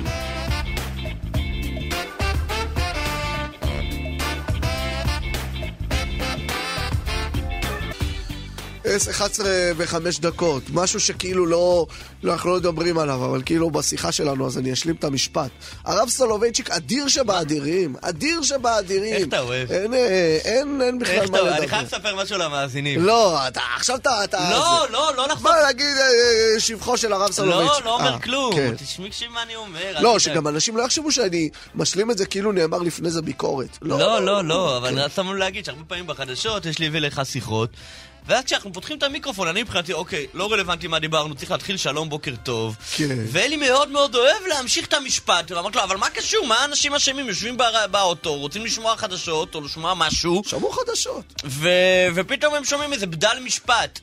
אבל מצד שני, אתה יודע... אבל אחד- המשפט עומד בפני עצמו, מנדי. נכון, אחד הדברים שאני ממש, בעוונותיי, אני לא אוהב לעשות, כי אני לא עושה את זה באופן אקטיבי, אבל זה פשוט קורה לי. להגיד אמרתי לכם. לא, אה, אוקיי, מה. הקשר? לא, כי תמיד אנשים אומרים, אחד הדברים שאני מאוד לא לא שונא לעשות, אבל יוצא לי אוהב, הרבה, זה אבל. אמרתי אוהב. אה, אוהב, אוהב. אמרתי שאני אה, אוהב, אבל אני לא עושה את זה אקטיבית, אלא זה קורה לי, ואני אוהב שזה קורה לי, זה כשנגיד אני הולך ברחוב, ואז חולפים על פניי אנשים, כן? ומדברים, לפעמים בקול, ואז כל פעם אני שומע, זה לא כמו באוטובוס. כן. באוטובוס, מה שקורה זה שלפעמים מתחילה שיחה. בוא תסביר לי על האוטובוס, מתי פעם אחרונה עלית על אוטובוס? הרבה זמן כבר לא, אבל לא משנה, למשל בהמתנה לאיזשהו כן. משהו, אז יושבים לידך שני אנשים, או זוג או משהו, והם מדברים, ושם אתה כאילו יש את הכיף שבמציצנות, מצד שני, דווקא בגלל שאתה יכול להמשיך ולהקשיב, אז לא נעים לך, אז אתה אומר לא, אז אני אלך הצידה, כאילו אתה נאבק עם עצמך. כן, כן. מי נאבק? לא נאבק. אני עובר יותר קרוב. נאבק, איזה איש מוסרי, אני, אני לא, חי עם לא אדם, באמת מוסרי, אני זה- חי עם אדם שהוא מופת, מופת של מוסרי, אני הנכד אתה גם אומר לי. מציצנות, אז לא נעים, מציצנות, בוקר טוב! לא, אה, בסדר, בסדר. לא, אבל לפעמים גם מסתכלים עליך, זה לא רק מוסר, זה קצת לא נעים. אתה לא וזה- צריך להגיד, כן, אני נחות ממך מוסרית, אין מה, לא, אפשר לא. לשים את זה על השולחן. בקיצור, לא אתה לא, בסדר, אבל זה חלק מהמוסריות שלך, אתה נוברדוק. בקיצור, נוברדוקר, מי אני שאני לא אציץ לאדם אחר? בדיוק. מי אתה שזה אתה לא תציץ? סיפרתי לך? את הסיפור עם נוברדוק? מה? נוברדוקר, זיקניה נוברדוקר, ש- שהיו יושבים כל היום... נוברדור. אולי אני אספר לך סיפור על קלימוביץ', מה דעתך? אתה מוזמן? לא, מה, לא, אתה אומר לי, סיפרתי לך, מה, מה זה? סיפור שאני שמעתי. נוברדוק, אוקיי. היו הולכים ככה כן. בביסמדרש, חלק מהווידה של ההשפלה העצמית, ואומרים לעצמם, איך אה, בין כן. גורנישט. איך בין גורנישט. ככה הולכים, היו קבוצה, הולכים הלוך חזור, וכל אחד אומר לעצמו עם עצמו, איך בין גורנישט, אני כלום, איך בין גורנישט, אני כלום. אה, ואז פתאום הגיע אחד מצעירי החבורה, והתחיל גם להסתובב ולהגיד לעצמו, איך בין גורנישט, איך בין גורנישט, ואז הזקן זה... נוח מירה גורנישט, עוד גורנישט, מי אתה בכלל? יפה, אתה גורנישט. אתה? יפה. למעשה, אה, רגע, מה באתי... כן, אז מה באת. להגיד, נכון. אבל כשאני הולך ברחוב, ואז חולפים על פניי, ואז אתה שומע כל פעם בדל משפט, כן? מישהו חולף על פניך, אתה שומע רבע משפט. אני אמרתי לה שזה לא בסדר. זהו, אתה מתקדם הלאה. כל מיני רבעים משפטים. איזה תענוג, אתה מתחיל רק לדמיין. אתה מגיב? אתה מגיב לאנשים ברחוב? לא. אה, אני מגיב. אני עכשיו אמרתי לה זה זה, אז אני אגיד לה, זה אמרת לה שלא. אני אגיב את זה. עכשיו ריקי נורא מתפדחת מהעניין הזה. אז אמרת לה שזה לא בסדר. אה, שני טילי נ"ט אה, נורו אה, ממש בשעה האחרונה. אלול במושב מרגליות בגבול הצפון. לא, לא, אני לא אוהב את הכותרת הזאת. לא, לא, נורו ל... אל מרגליות, זה שברוך השם אה, זה בסדר, גם אבל עצוב, הם למה נורו אל בלול? אלול. קודם כל, אני לא, אני חושב שהם נורו אל לול. בכוונה כיוונו ללול. יש עכשיו התראה? לא, זו הייתה התראה. לא, לא, לא, יש עכשיו התראה. לא, יש עכשיו התראה, שנייה נדווח איפה. אה, אה, שנייה נדווח איפה. בקיצור, אתה שומע, מנדי? כן. הם נורו ללול. למה הם יורים ללול? כי אנשים, כי אלה שכן מגיעים, כן. מגיעים לחקלאות. אלה שקריית שמונה, היה אזעקות בקריית שמונה, אזעקות בצפון עכשיו, אז שתדעו, אבל כן, נורו ללול. זה כאילו נ"ט שנורה ללול, זה נגד תרנגולים. נגד אה, ט', נגד תרנגולים בת' אבל. כאילו, זה נורא ללול. אה, טוב, אז זה הדיווח אה, שלכם. יפה אמרת, יפה טוב. אמרת. אה, מנדי, פרק אה, כ'. בתהילים. לא, תבחר, תמצא לנו את פרק כ' בתהילים. אני יודע בעל פה. כ', לא קכ'. פרק כ'. מה זה פרק כ' בתהילים? למצליח מזמור דוד, ינחה השם ביום... אה, זה כ'? לא ידעתי. ברור, זה הכי פשוט. אה, זה אוקיי. הפרק חשבתי- הראשון שלי. טוב. בסדר, כן, בטח. טוב, לטובת אה, כל. החטופים שישמרו ושיחזרו בריאים ושלמים, לטובת כל החיילים שישמרו ויצליחו במשימתם ולא תיפול שערה משערת ראשם, אה, לרפואה שלמה אלא אם לפצועים. כן, כן. מה אלא אם כן? בדרך כל הארץ, לפעמים שערות נושרות, כן, אבל לא. שלא יהיה נזק חס וחלילה. בדיוק. שלא עכשיו אה, אנשים ייתקעו עם השיער כל החיים על הפרצוף. כן. לפעמים שיער נושר. אוקיי, כן. אדם שייזהר בברכותיו, אתה יודע שפעם אחת, אה, אני מכיר עם רבונה וה- וה- וה- וההדרות, תספר. שהוא בא והוא אמר לו, אה, אה, יהי רצון, אה, לא יודע, הוא בירך איזה גברת, שיהיה רצון שכל החיים תלבשי אה, כאלה שמלות מפוארות, משהו כזה, ואז היא אמרה לו, וכן למר. והוא היה קטן, הוא היה גוץ. והוא יום אחד, מה זה וכן למר? מה, איזה שמלות הוא ילבש? אז יום אחד הוא נרדם על הספה, וכל הבנות זרקו את השמלות, והוא נקבר תחת אה, כל השמלות. כן, כן, צריך כן. להיות אה, מדויקים עם ברכות. אוקיי, אז טוב, אה, לא את השמאלות, הם זרקו את המעילים. הדרות, הדרות. הדרות. אה, לרפואתם השלמה והמהירה של כל הפצועים, לנחמה לכל המשפחות השכולות, לנחמה לעם ישראל. ישראל יוסף בן חי ציווה לרשומה רפואה שלמה בקרוב ממש, אמן, בתוך כל שאר. חולי ישראל. אה, למנצח, מזמור לדוד, יענך אדוני ביום צרה, ישגבך השם, אלוהי יעקב ישלח עזרך מקודש ומציון יסעדך. יזכור כל מלכותיך, ועולתך ידשנה סלע, ייתן לך חלבבך, וכל עצתך ימלא נראה נראה בישועתך, ובשם אלוהינו נדגול. ימלא אדוני כל משאלותיך, אתה ידעתי כי יושיע אדוני משיחו, יענהו משמי קודשו, בגבורות ישע ימינו, אלה ברכב אלה בסוסים, ואנחנו בשם אדוני אלוהינו נזכיר, המה קראו ונפלו, ואנחנו קמנו ונתעודד. אדוני הושיע, המלך יעננו ויום קוראנו. תודה לנעמי יצממנר על העריכה, תודה לעירה וקסלר על ההפקה. נעמי ביקשה ממני לשים שיר. כן, נעמי, נעמי צפנר על העריכה, השיר. עירה וקסר על ההפקה. אסף רוחם, אשר בך ירוחם יתום. שיר אבל אסף, כיכר עמרי אה, קפלן בצוות העריכה. כן. ואלעד פניקר בצוות. אתם מוזמנים לכתוב לנו ל-055-966-3991, 055-966-3991. בין היתר, אלי, אה, אנחנו אה, נדבר על הדבר המטורף הזה, שבשקט בשקט, הממשלה, אין לה את האומץ להגיד, חברותיי, נגמר התקציב, חוזרים לשדרות, אין ברירה, טה-טה-טה, אז היא עושה את זה בשקט. היא פשוט מתחילה לדחוף, וקצפו, כאילו מתחילה... למה, אבל למה, יש לי כוח כבר. מה? לא, כן, מרגיז אותי, מרגיז אותי. לא, אפילו את האומץ לבוא הודעה ולהגיד. של מאזין, אפשר? אתה יודע, זה כמו, אפשר הודעה מוזרה רגע, מאוד? רגע, רגע, כן. אבל זה כמו מישהו שאתה יודע, אה, אה, נפגש בשידוך עם מישהי, כן. אה, והוא רוצה לחתוך, והוא לא חותך, הוא לא כותב הודעה מסודרת, הוא פשוט נעלם, ולא עונה לטלפונים, ומורח, ודוחה, ומבריז. מה, מה, מה, מה יש לך מדינה, כאילו? מה, מה יש לך? נכון. שלום נתיב, תודה על התוכנית, היא משמחת אותנו מאוד. בסדר, הוא לא שולח לי עכשיו. מעליב. אה, הוא שולח עכשיו שנתיב יקרא את זה בתוכנית שלו טוב. חשבתי כן. שהוא חשב שאנחנו אה, נתיב. אה, הנני בידך, אה, אברהם פריד, בבקשה. 11 ו-17 דקות, אה, מנדי ביטן, אה, כאן מורשת. אה, בדקות הקרובות אנחנו נעסוק בסיפור קשה, שבמרכזו אה, אדם יקר ואהוב אה, שבחר אה, לשים אה, קץ אה, לחייו. אז אנחנו אה, שמים כאן אה, אזהרת אה, טריגר, אה, מי שהנושא הזה כבד בשבילו, מי שהנושא הזה אה, משמעותי בשבילו, אה, מי שנמצא ברכב עם ילדיו ובוחר אה, לתווך להם את הסיפור הזה בצורה שונה. אז שימו לב, זה יעסיק אותנו אה, בעשר דקות אה, הקרובות, ויותר מכך, מיד אחרי השיחה שתהיה לנו עכשיו, אנחנו גם נדבר עם מטפלת. אה, פסיכולוגית אה, מוסמכת, שגם אה, תארוז לנו את הסיפור הזה. אנחנו כמובן נקריא לכם את מספרי הסיוע ככל שצריך.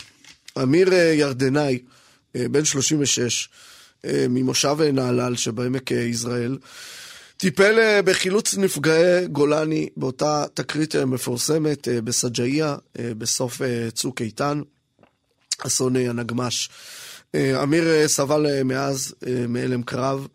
ביום שני שעבר הוא בחר לשים קץ לחייו. מכתב שהשאיר אחריו הוא כתב, זה גדול עליי, אני אוהב אתכם, לא יכולתי לזכות במשפחה טובה יותר. אמיר אה, הוא חלק אה, מאותו דבר שאנחנו מתעסקים בו רבות, רבות, הפצועים בנפש.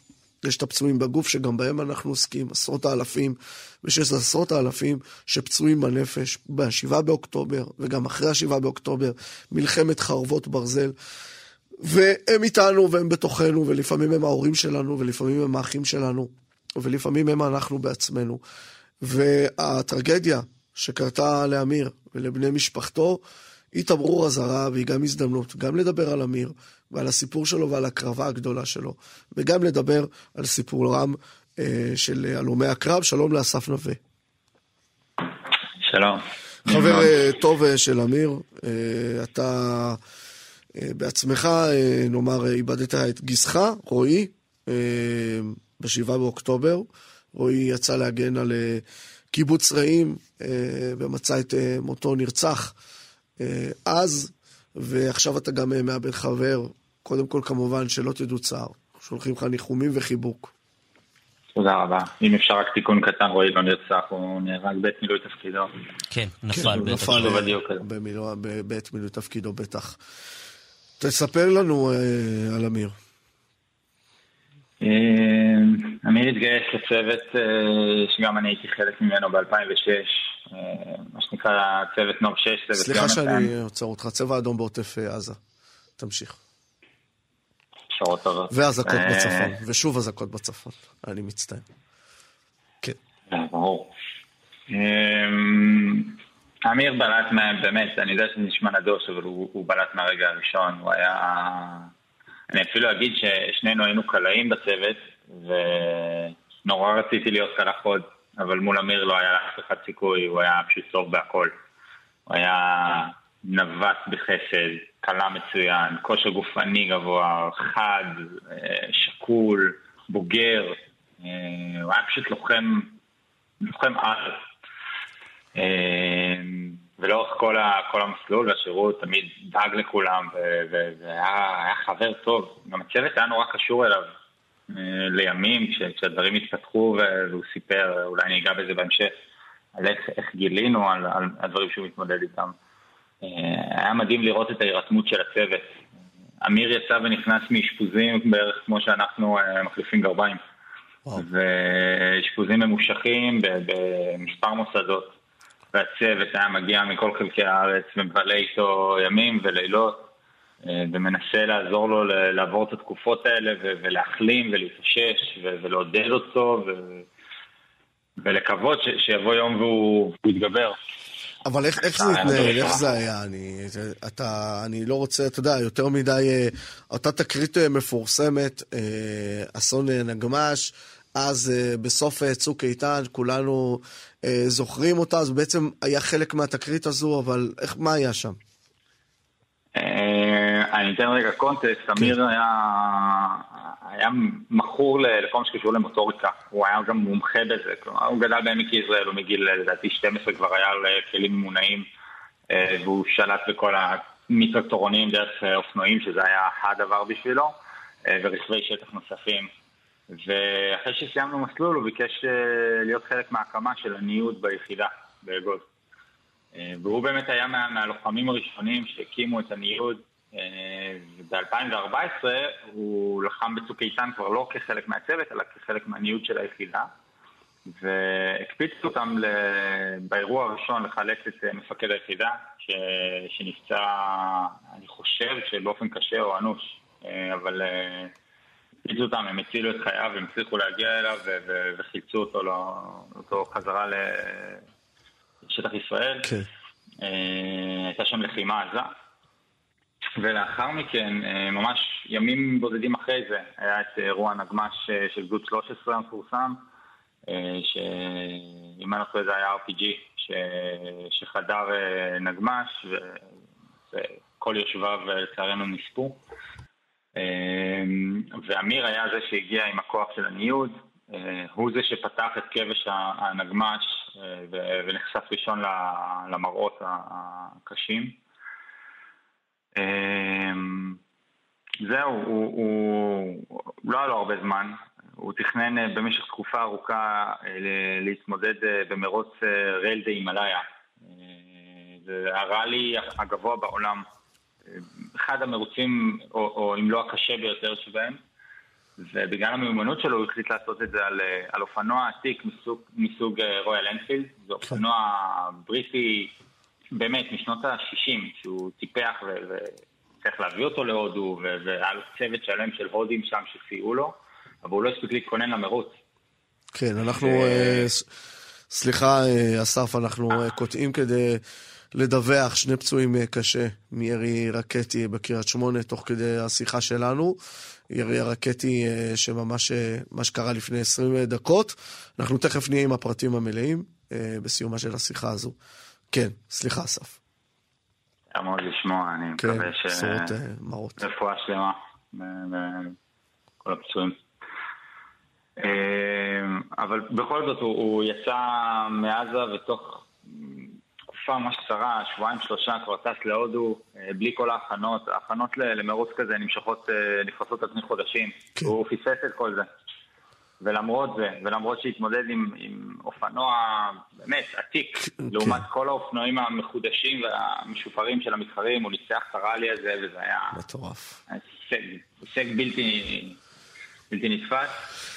אני, אתה יודע, אני רוצה לשאול מתי אנחנו אה, מבינים, אה, אתה יודע, אחרי, בעצם שאחרי סוף צוק איתן, מתי אתם, מתי הסביבה אה, ומתי אמיר בעצמו מבין עם מה הוא מתמודד. אז אחרי 2014, אה, אחד הדברים שאנחנו לא שמנו לב אליהם, אבל בדיעבד זה היה נורא ברור, זה שאמיר אף פעם לא היה מאז במסגרת. כלומר, הוא לא עבד באיזושהי משרה, הוא לא למד, אה, כי הוא לא הצליח להחזיק את עצמו. הוא, הוא באיזשהו שלב הקים איזשהו עסק לטיולי אופנועים בהודו. אה, זה לא ממש צלח, וזה זה די התבחבש, והוא פשוט גר במשק של ההורים.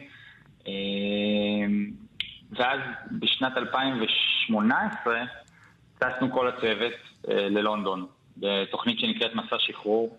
אה, תוכנית אה, שהמטרה שלה היא בעצם לעזור ללוחמים לאבד חוויות מהשירות לצד אה, מטפלים, ולתת ביטוי ומקום להתמודדות הזו ו- וכלים. ואז אתם נוסעים יחד כל הצוות, יחד עם אמיר.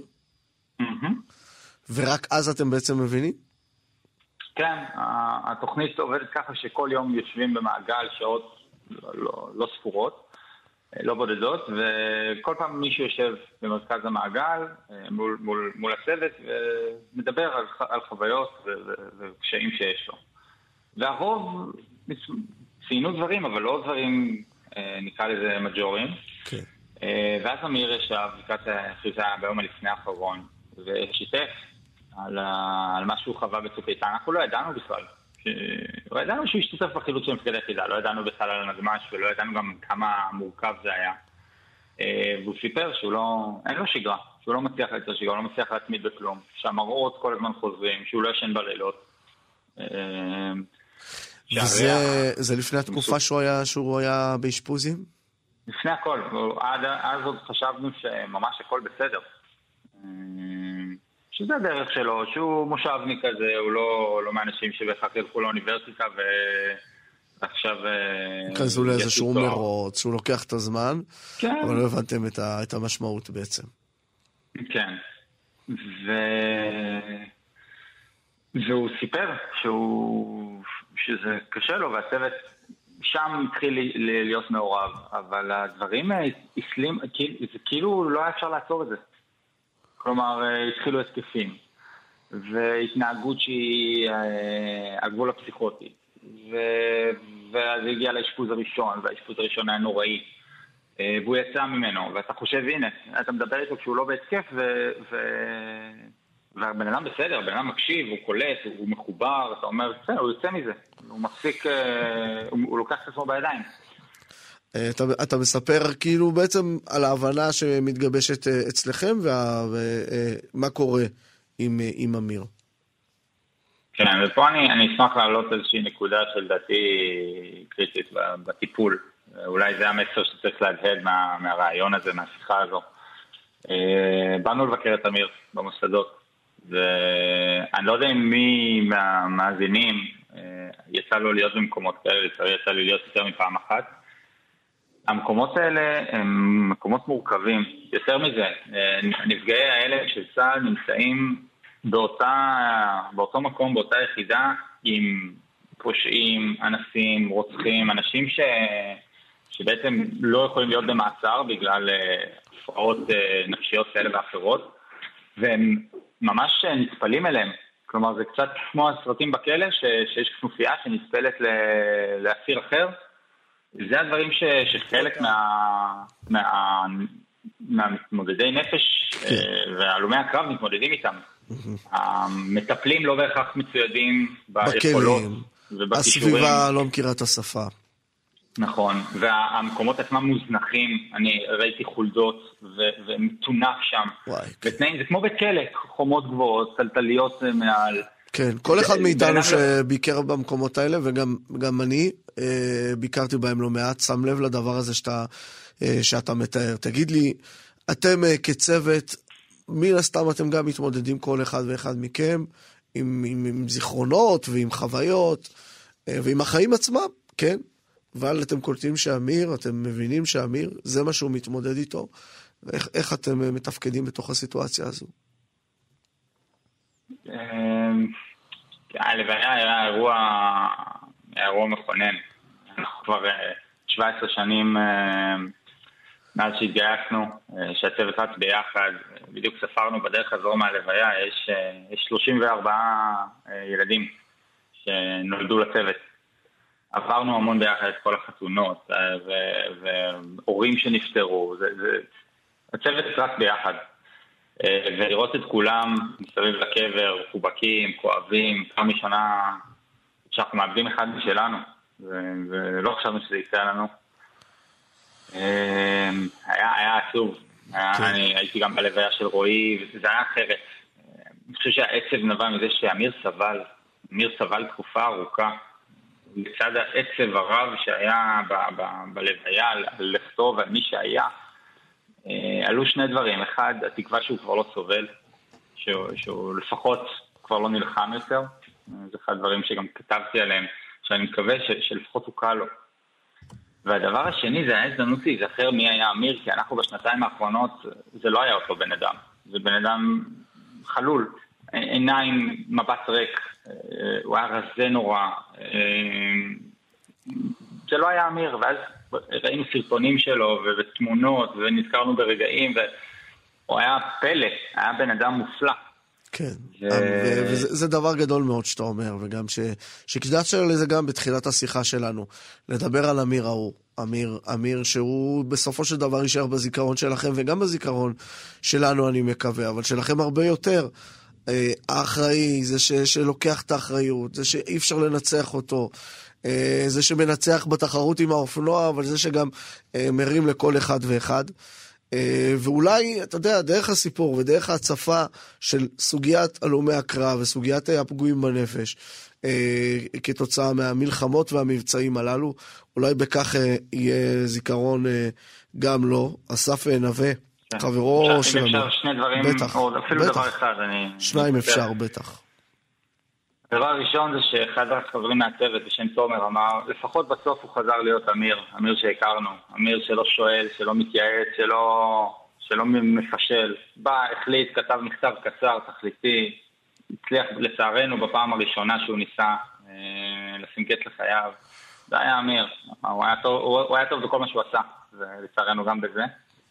והדבר השני, שאני, זה, זה המסר שאני רוצה להדהד, זה איך יכול להיות שעד היום אין, uh, המדינה או משרד הביטחון לא הקימו uh, מוסד שיקומי לנפגעי קרב, איזשהו כפר, כמו בקוסטה ריקה, לא יודע, משהו כן. כזה, עם מיטב המטפלים, שהוא ייעודי רק להלומי קרב, שיקבלו שם את הטיפול הכי טוב שהם יכולים, בשביל לתת להם את הסיכוי להחלים ולצאת מזה. דבר אה, חשוב מאוד, אה, אסף נווה, חברו של אמיר אה, ירדנאי, תודה לך.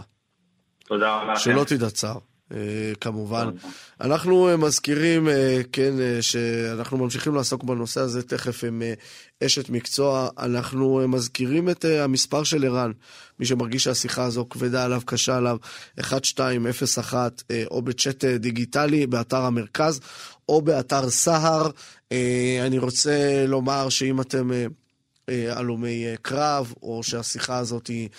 אה, שעוסקת אה, באדם ששם קץ לחייו קשה לכם, אפשר לעבור לשמוע מוזיקה, אפשר לעבור לשיחות אחרות. אנחנו אה, רוצים להמשיך להגיד שלום לדוקטור שרון פלגי, פסיכולוגית ארצית מכבי. נכון. את יודעת, שיחה קשה, שיחה כואבת, שמה שעומד במרכזה זה לא רק הסיפור של אמיר, אלא זה סיפור של עשרות אלפים ששבים אה, מהקרבות ושבים מהמלחמה ושבים מהשבעה באוקטובר, והמראות שבראשם והצלקות אה, שבנפשם לא נותנות להם אה, מנוח. אז באמת על זה אני אתייחס, ככה נדבר על האנשים, ככה גם האנשים שהיו בעורף, ובוודאי בוודאי הלוחמים שלנו שחווים במהלך המלחמה גם מראות מאוד מאוד לא פשוטים וגם אה, נמצאים בתוך זירה מאוד מאוד קשה וחוזרים אה, אה, הרבה ממגוון של תחושות מורכבות. חשוב לי כבר בתחילת הדברים להגיד שחלקם הקטן אה, ילקה בתסמונת פוסט-טראומטית, כך במה שקוראים בסלינג הלם קרב. רוב האנשים, אנחנו יודעים ככה גם מהטיפול וגם מהמחקר, לא מקבלים, אה, לא, לא הופכים להיות פוסט-טראומטיים. וגם אלה שהופכים לפוסט-טראומטיים, אנחנו יודעים איך לעזור להם, ובעזרת טיפול נכון אנחנו עוזרים להם להרגיש טוב יותר ולהשתקם. אה, ואני חושבת שזה נורא נורא חשוב להגיד את זה, בעיקר ככה תוך כדי זה שאנחנו יודעים שיש גם אנשים שההפרעה נהיית יותר כרונית ויותר קשה, וככה מגיעים למקומות שקשה לעזור להם, אבל נורא נורא חשוב לדעת, כי יש לנו באמת המון לוחמים, ואני מניחה שגם הרבה משפחות של לוחמים ששומעים אותנו היום, שנמצאים אה, מבוהלים אחרי שיחה כזאת. וחשוב לדעת מצד אחד שזה חשוב לדבר על הדברים. תראי, אנחנו עדים, לפנות אנחנו עדים לעזרה. למחאה ציבורית אה, של לוחמים ולוחמים לשעבר, שמכירים, הם מכירים, הם לא, הם לא מקשיבים, אה, הם לא שמעו על זה פעם ראשונה בתוכנית שלנו, ברור, לא, והם ברור, מדברים ברור על המענים ועל החוסר במענים, וגם אנחנו Mm. מציפים את הדבר הזה בשביל אה, שייווצר שינוי, ועם זאת, ברור שאתם עושים עבודת קודש, אתם אה, ורבים רבים אה, אחרים. אני רוצה לשאול אותך אה, דווקא על ההתמודדות של הסביבה, על הזיהוי של הסביבה. שאסף נגע בזה מאוד בשיחה, שלקח להם זמן להבין מה הם רואים. הוא לא עובד, הוא לא במסגרת, הוא מתחיל פרויקטים ונעלם, ואדם שהם מכירים אותו כ- כאיש ביצוע מהמעלה הראשונה, ולקח להם זמן להבין מה הם בעצם רואים מול העיניים. כן, אז שוב, אני לא אתייחס לסיפור של אסף, כן. גם כי אני לא מכירה אותו וגם כי העליתם אותי ממש בסוף הרעיון איתו, אז ככה... אבל אני באמת אתייחס לשינוי של הדברים. ככה, אנשים אחרי שהם חווים מאורעות טראומטיים, ואירועים טראומטיים זה אירועים שבהם אנשים בעצמם נמצאים בסכנה או חווים סכנה של מישהו אחר, ומלחמה היא ממש מעשית, שינוי שכזה או אירועים כאלה. אה, מפתחים מצבור של קשיים ומשתנים. ככה, תכף נציין אותם, ונורא נורא חשוב לזהות את, ה, את הקשיים ולהציע לאנשים עזרה ולעודד אותם. ככה, אה, לקבל עזרה, כי אנחנו יודעים שככל שאנשים מקבלים ופונים לעזרה מוקדם יותר, ושאנחנו מצליחים לעזור להם, אז הם נעזרים טוב יותר. אז השינויים יכולים להיות כאלה. ככה, אחד זה שה... בעצם מדברים על ארבעה אשכולות של... של סימפטומים שאני אספר קצת איך מרגיש אותם הבן אדם וקצת איך זה נראה מבחוץ, כי כמובן זה לא נראה בדיוק אותו דבר. אז הסוג הראשון של הסימפטומים סימפטומים של חשיבה חודרנית. זה אומר שגם כשאני בבית, כבר אחרי הלחימה, אני שוב ושוב חווה ורואה את האירועים הטראומטיים. אה, אני יכולה ממש אה, להיזכר בהם, כל מיני גרועים קטנים יז- יזכירו לי בהם ופתאום אני אחשוב עליהם. אני יכולה לחלום עליהם, והרבה פעמים השינה מופרעת בלילה ויש אה, סיוטי לילה. ואני יכולה ממש באירועים קטנים ל- לראות את הדברים כאילו הם קיימים ממש, ככה ממש לזהות ולראות כאילו שוב אה, אני נמצאת בתוך אזור לחימה, למרות שברור שאני בבית, למי שנמצא נראית בבית. אה, והחוויה הזאת היא נורא נורא מפחידה, כי אני נראית לעצמי קצת מוזרה כזאתי. הרבה פעמים אנשים אה, לא ישתפו בדברים האלה, ומהצד זה ייראה כאילו אני נהיית לא נינוחה.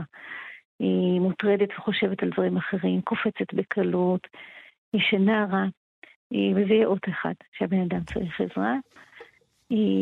הסוג השני של הסימפטומים זה הימנעות. למרות שאני חושבת כל הזמן על הדברים, אני לא רוצה לחשוב עליהם, ולכן אני מתחילה להתנהג בדרך כזאת שבה אני נמנעת. לא רואה חדשות שקשורות לדברים. רעשים קטנים גורמים לחשוב כאילו אני בסכנה, נמנעת מלצאת לרחוב, נהיים סגורים יותר. זה גם מה שיעשה למשפחה את החוויה המבלבלת, כי מצד אחד אני כ... כאדם לא מתעסק, כן. אני כלוחמת אחשוב על זה כל הזמן, אבל בחוץ אני אספר מעט או אספר הרבה על דברים לא קשורים. אה, ואז לא אנחנו תמיד נגיד, אה, יודעת בחוץ." אוקיי, זה לא מעסיק אותו, זה לא על סדר יומו. בדיוק, כאילו כנראה הוא עבר על זה בדיוק. אה, אז אומרת, הדבר גם השני- הימנעות באופן אה, מוגזם היא דגל אדום בהקשר הזה. הימנעות ודגל דגל אדום מאוד מאוד מאוד אה, גדול, כי הימנעות יש לה גם נטייה אה, ללכת ולהיות מוכללת. זאת אומרת, יכול להיות שבהתחלה אני רק לא ארצה לראות חיילים, ואפשר אפילו אולי להבין את זה, כי חיילים מזכירים לי טריגרים רעים, והמשפחה תגיד לי, אוקיי, באמת לא צריך, אה, הצבא, סוף סוף השתחררת ואז בבית, אל תחשבי על זה. אבל בפועל אנחנו יודעים שהימנעות יש לה איזה נטייה להיות כמו כדור שלג. בהתחלה רק אה, חיילים יזכירו לי את הדברים הרעים, אבל אחר כך בכלל לראות מישהו עם בגדים חומים בחוץ יזכיר לי את הדברים, ואחר כך ללכת לרחוב מתוך פחד שאני אראה חיילים יזכיר את הדברים, וההימנעות תלך ותגבר. ולכן חשוב לזהות אותה ולעזור לבן אדם, גם בתוך טיפול אבל גם בתוך משפחה, לראות את הנטייה הזאת, ולעזור להימנע כן מדברים מסוכנים, אבל לא מדברים שמפחידים אותנו. אלא כן לדבר על הדברים וכן להעיז לצאת לדברים וכן להעיז לשמוע מוזיקה שמלחיצה אותנו כדי לעשות איזה מין אפקט הפוך. ועוד טוב. שני, אז כן, עוד שני דברים. עוד שני דברים ככה שחשוב לשים לב להם. אחד זה שינוי ככה של התפיסה שלי את עצמי, התפיסה שלי של הזולת.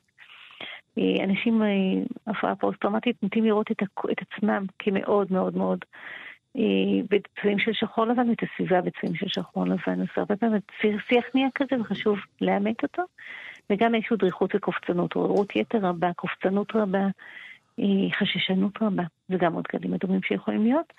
וגם אצל, בעיקר אצל אה, גברים עם אה, הפרעות פוסט-טראומטיות, זה אה, תוקפנות שנית. והרבה פעמים אני נהיית קצרת רוח ועצבנית יותר, זה מה שמרחיק את הסביבה, וזה דווקא אמור להיות דגל אדום לסביבה, שאני צריכה עזרה. דוקטור שרון פלגי, פסיכולוגית ארצית מכבי, אני ממש שמח על השיחה איתך, אפילו בלי קשר לשיחה הקודמת. היא טובה לנו, והמון אה, נקודות נכון. שנתת, אני חושבת, והיא מאירת בדיוק, עיניים. אני חושבת שחשוב לדעת שבקופות החולים, ככה גם ציינת בצדק את ער"ן ואת סער, גם קופות החולים כולם ומכבי בפרט, ככה נערכים לעזור לאנשים עכשיו, ולכן אם יש קושי זה גם דרך טובה לפנות ככה גם לביטוח הלאומי וגם לקופות חולים, לבקש טיפול מהיר יותר, כדי לקבל טיפול בזמן. טוב, זה גם חשוב לומר. תודה שאתם תודה. שם, ותודה על השיחה הזו. תודה, ותודה על הערנות שאתם שמים לתופעה החשובה הזאת. שיהיו ימים רבה. טובים. אמן, אמן, אמן, ביי. בוקר טוב. 11.47 עכשיו, אה, לא הרבה דקות אה, נותרו לנו אה, לתוכנית הבוקר. היא תהיה גם תוכנית מחר, אני רוצה להבטיח לכם, אבל עכשיו יש לי את הכבוד ואת העונג לומר שלום לאלישיב רייכנר. שלום, שלום. מה שלומך רבינו? אה, אתה יודע, ימים קשים. אה, ימים קשים, בשורות קשות. אחת כן. אה, רודפת אה, אחרת. כן, אתמול אה, נפל אה, תלמיד נוסף, אברך, בישיבת ההסדר בירוחם, אה, זיו חן, שהתחתן לפני שנה והיה אברך בישיבה. אה, היה מלמד גם של אה, ילדים בתלמוד תורה שקיים בתוך בית הספר הממלכתי-דתי שלנו. לימד את הילדים. והיום אה, באמת אחר הצהריים אה, יש אה, תכנון שהילדים והבחורים גם בישיבה יעמדו עם דגלים כשהאנשים שהיו בהלוויה יחזרו לירוחם. כן, זה נופל באמת, נופל התשיעי בישיבת ההסדר בירוחם, מאוד קשה. כן, אה, אתה יודע, אנחנו בשביעי עוד דיברנו עם ראש הישיבה, כן, והאסון אה, כן. ממשיך, נערם, כן. אסון אה, על אסון. אני נמצא פיזית עכשיו בשדות נגב, מועצה אזורית שדות נגב, ופה דווקא יש פה ככה איזה יום קצת מעורר תקווה. היום בעצם נפתחו רשמית המוסדות החינוך של המועצה מחדש, בתי הספר, הגנים. וזה משהו שממילא מייצר שיבה של היישובים. כמובן שמדובר על יישובים שהם אה, יכולים לחזור יותר קצת רחוקים, לא מה שנקרא 0 עד 4 קילומטר, אלא 4 עד 7, 4 עד 7 קילומטר ויותר. אה, וזה מעורר, אה, זאת אומרת, דבר שוודאי מחזק את השיבה, שאנשים פותחים את המוסדות חינוך, וזה משהו שצוין פה השבוע באופן משמעותי. אה, קיבוץ סעד, אגב, שהוא אה, קיבוץ בתוך המועצה, הוא 0 עד 4 קילומטרים במרחק שלו, גם סעד וגם עלומים. שם עדיין אין שיבה, אין חזרה רשמית של היישוב, ובסעד הם אה, קיבלו החלטה לאפשר בעצם שיבה של הקהילה, כולל פתיחת מוסדות, בסוף פברואר, תחילת מרץ. זה ככה עדכון מה, מהאזור פה. אבל עוד משהו מעניין שהולך להיות פה בטווח של עוד כמה חודשים, זה פתיחה של ישיבה חדשה, ישיבת הסדר. אה. ישיבת הסדר חדשה בכפר מימון. אני כבר, אני, כן. אני כבר רוצה ש, שתספר לנו עליה, אבל אני, אני פשוט רוצה להתמקד בנקודה שדיברת, שזה מייצר שיבה. האם כל פתיחה כן. של מערכת חינוך, אה, זה בא במקביל לכך ש... אה, מפסיקים את אותן אלטרנטיבות אה, של, של מסגרות שנעשות ב- באזורים שבהם המפונים היו עד עכשיו? אני- למיטב ידיעתי זה, זה, זה פשוט הולך יד ביד עם הכמויות ועם הביקושים, אתה מבין? זאת אומרת, בהתאם לאחוזים שנמצאים בכל מקום, מתאימים את מסגרות החינוך. אתה לא תחזיק מסגרות חינוך כשכבר אין לך כמעט משפחות שנמצאות נכון, במלון. עכשיו לגבי התקצוב, אני סתם? לא יודע להגיד לך את הפרטים האלה במדויק. כן. זה ודאי ראש המועצה פה של שדות נגב, תמיר עידן, ידע להגיד. כי התחושה אבל- היא, אני אגיד לך, שהמדינה חששה מאוד כנראה לבוא ולומר, זהו, אפשר לחזור. אז היא עושה איזה, אתה יודע, כאילו, כמו שאמרו פעם, אה, שיטת הסלאמי, כן? כן. כ- כאילו פה חותכים קצת, פה משגעים אותם עד הרגע האחרון, הם לא יודעים אם יש כן. להם עוד תקצוב, מייצרים איזושהי תחושה נכון. שיאללה, יאללה, לדחוף חזרה. תשמע, ברור שמה שהיה צריך להיות מלכתחילה זה מסיבת עיתונאים מסודרת של ראש הממשלה, הרמטכ"ל וראשי הרשויות שאומרים, הרלוונטיות, כן? כי כל רשות זה קצת שונה, חברים, אנחנו קוראים לכם לחזור, אנחנו פותחים את המוסדות, אפשר לחזור, אז ולעשות אגב, את זה בצורה במידה מסודרת. ואפשר, אין אתה כזה יודע. שום, לא היה, לא, למיטב ידיעתי לא היה שום אירוע כזה פומבי, שעמדו וקראו זה ברור, בצורה אבל מסודרת. מעבר לזה, ו- ו- ואירוע כזה, למה? כי כנראה הם, הם, הם יודעים שאין להם מספיק כיסוי להבטחה הזאת. נכון, נכון, בוא, זה, זה חלק מהבעיה, אם נכון. עכשיו אין, אה, אה, אה, אה, יש עסקה, כן, ועוצרים את הלחימה ברמה כזו או אחרת, וברפיח, אתה יודע, בוא, אם עכשיו עוצרים את הלחימה, המשמעות היא שלפחות לחודשים הקרובים, חמאס קיים. לא אולי על הגבול, אבל הוא קיים. כן. איך אתה יכול להגיד בטוח במצב כזה? לא, בסדר, ופה נכנסת השאלה של מה זה בטוח. האם באמת יהיה פה מצב של 100% שקט, ביטחון, בלי נפילה של רקטה אחת? אני לא חושב שמישהו יכול להבטיח את זה, ואני חושב שהמנעד פה מאוד רחב, אתה מבין? יש, יש אנשים שאומרים, אסור לנו לחזור עד שלא יבטיחו לנו הבטחה כזאת. יש אנשים שאומרים, חברים, זה לא יהיה, כי אף פעם לא יבטיחו לכם כזאת הבטחה, ומכיוון שלא יבטיחו לכם אף פעם כזאת הבטחה, אז בואו נחזור כבר עכשיו, כי מה, מה, מה זה משנה? זאת אומרת, המצב הביטחוני עכשיו פה, ברור שהוא יותר טוב, נגיד ככה, מאשר בתחילת המלחמה, זה אין ספק. ומצד שני, ברור שאתה לא נמצא פה עדיין במצב ביטחוני של 100% אה, שקט, בלי שום אזעקות ו- ושום חשש ביטחוני.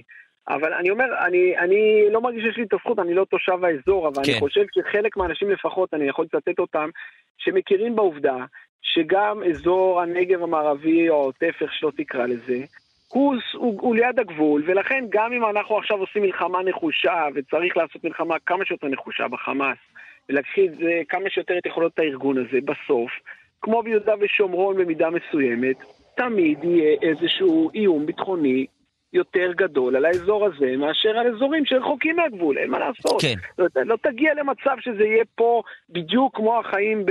לא יודע מה, אה, מבחינתי בירוחם, שזה, אתה יודע, אה, אה, שעה מהגבול. לא, לא יכול להיות, כי כאן אנחנו במדינה שגילינו שכל גבולותיה מאוימים, אנחנו כן. יודעים את זה, ולכן ממילא אתה לא תצליח אף פעם, ואם אתה לא תצליח אף פעם, אז יכול להיות שההכרה הזאת תוביל לזה שאנשים יגידו עכשיו, טוב, אז, אז אולי באמת, אם גם ככה אין 100%, אז בוא נחזור כבר עכשיו.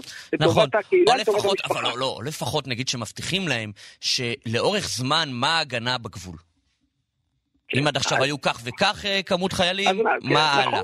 נכון, כל זה לא בסוף- קרה. בסוף הכל כל זה לא קרה. נכון. בסוף הכל חוזר לשאלה מה אומרים ומה לא אומרים, ולצערנו לא אומרים מספיק בהקשר הזה. לא אומרים מספיק, אם אנחנו שומעים הרבה דיבורים על, ה, על המבצע הצבאי, על הנושא האזרחי, אנחנו כמעט ולא שומעים דיבורים אה, בוא נאמר ככה, ש-. שאנחנו רואים שמה שהניע את התהליך הזה, זה לא השיקול הביטחוני, זה השיקול הכלכלי. זה אתה אמרת, אני לא יודע להגיד את זה, אבל אה, אני חושב שזה גם החוסר היכולת להבטיח דברים, גם מבחינה ביטחונית, לא רק מבחינה כלכלית. כי, אתה יודע, אני מזכיר לכם ש, שבני גנץ בזמנו כולם אה, ציטטו את האמירה שלו אחרי צוק איתן, שהוא קורא לכולם לחזור ולטייל ב- במעמדי הכלניות, ושיהיה שקט. אנשים מפחדים היום מהתחייבות כזאת גם בלי קשר לסיפור נכון. הכלכלי. נכון.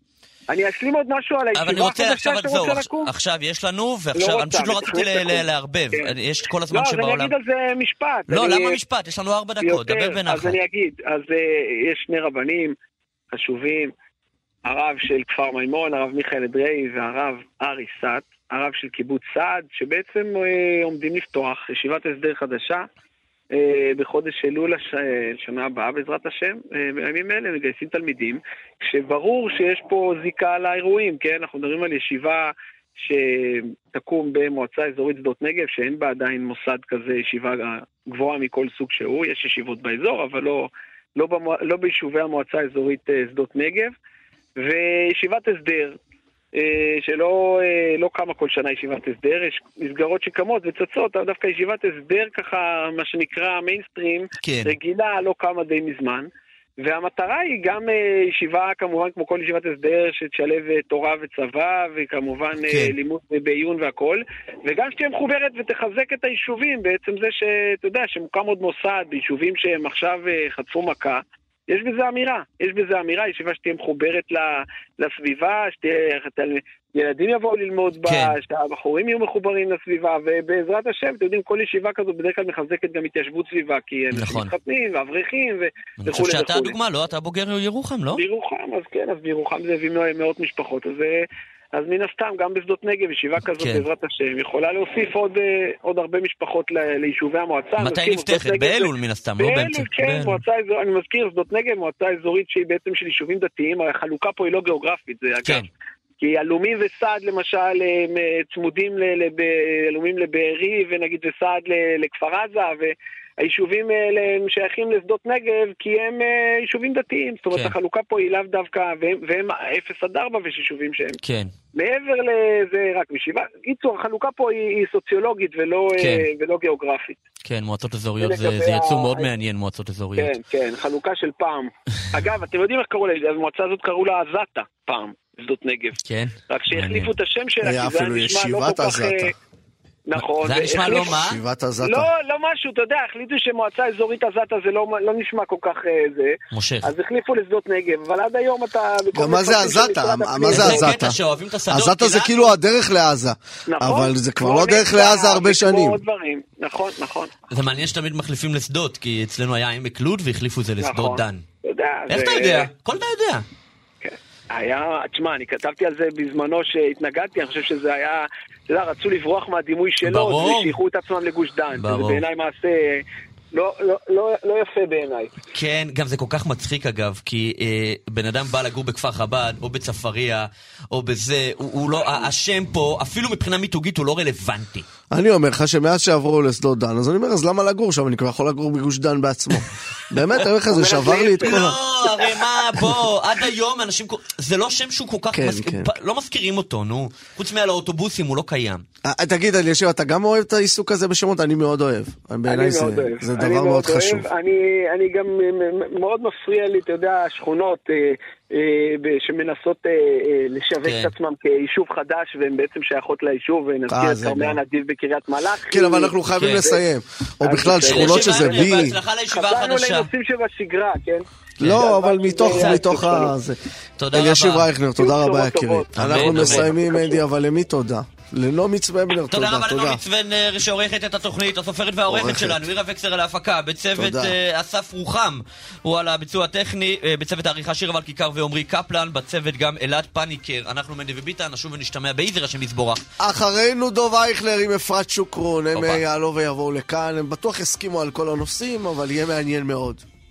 כן, תחושה. שאפרת קצת יותר יכולה להבין את הדרישה לגיוס חרדים, ודוב יש לו קצת השגות בעניין. לא, תחושה? נראה לי ההפך. תחושה. נראה לי, אפרת אומרת, אף חרדי לא יתגייס, נמות ולא נתגייס. בוא נשמע, בוא נשמע.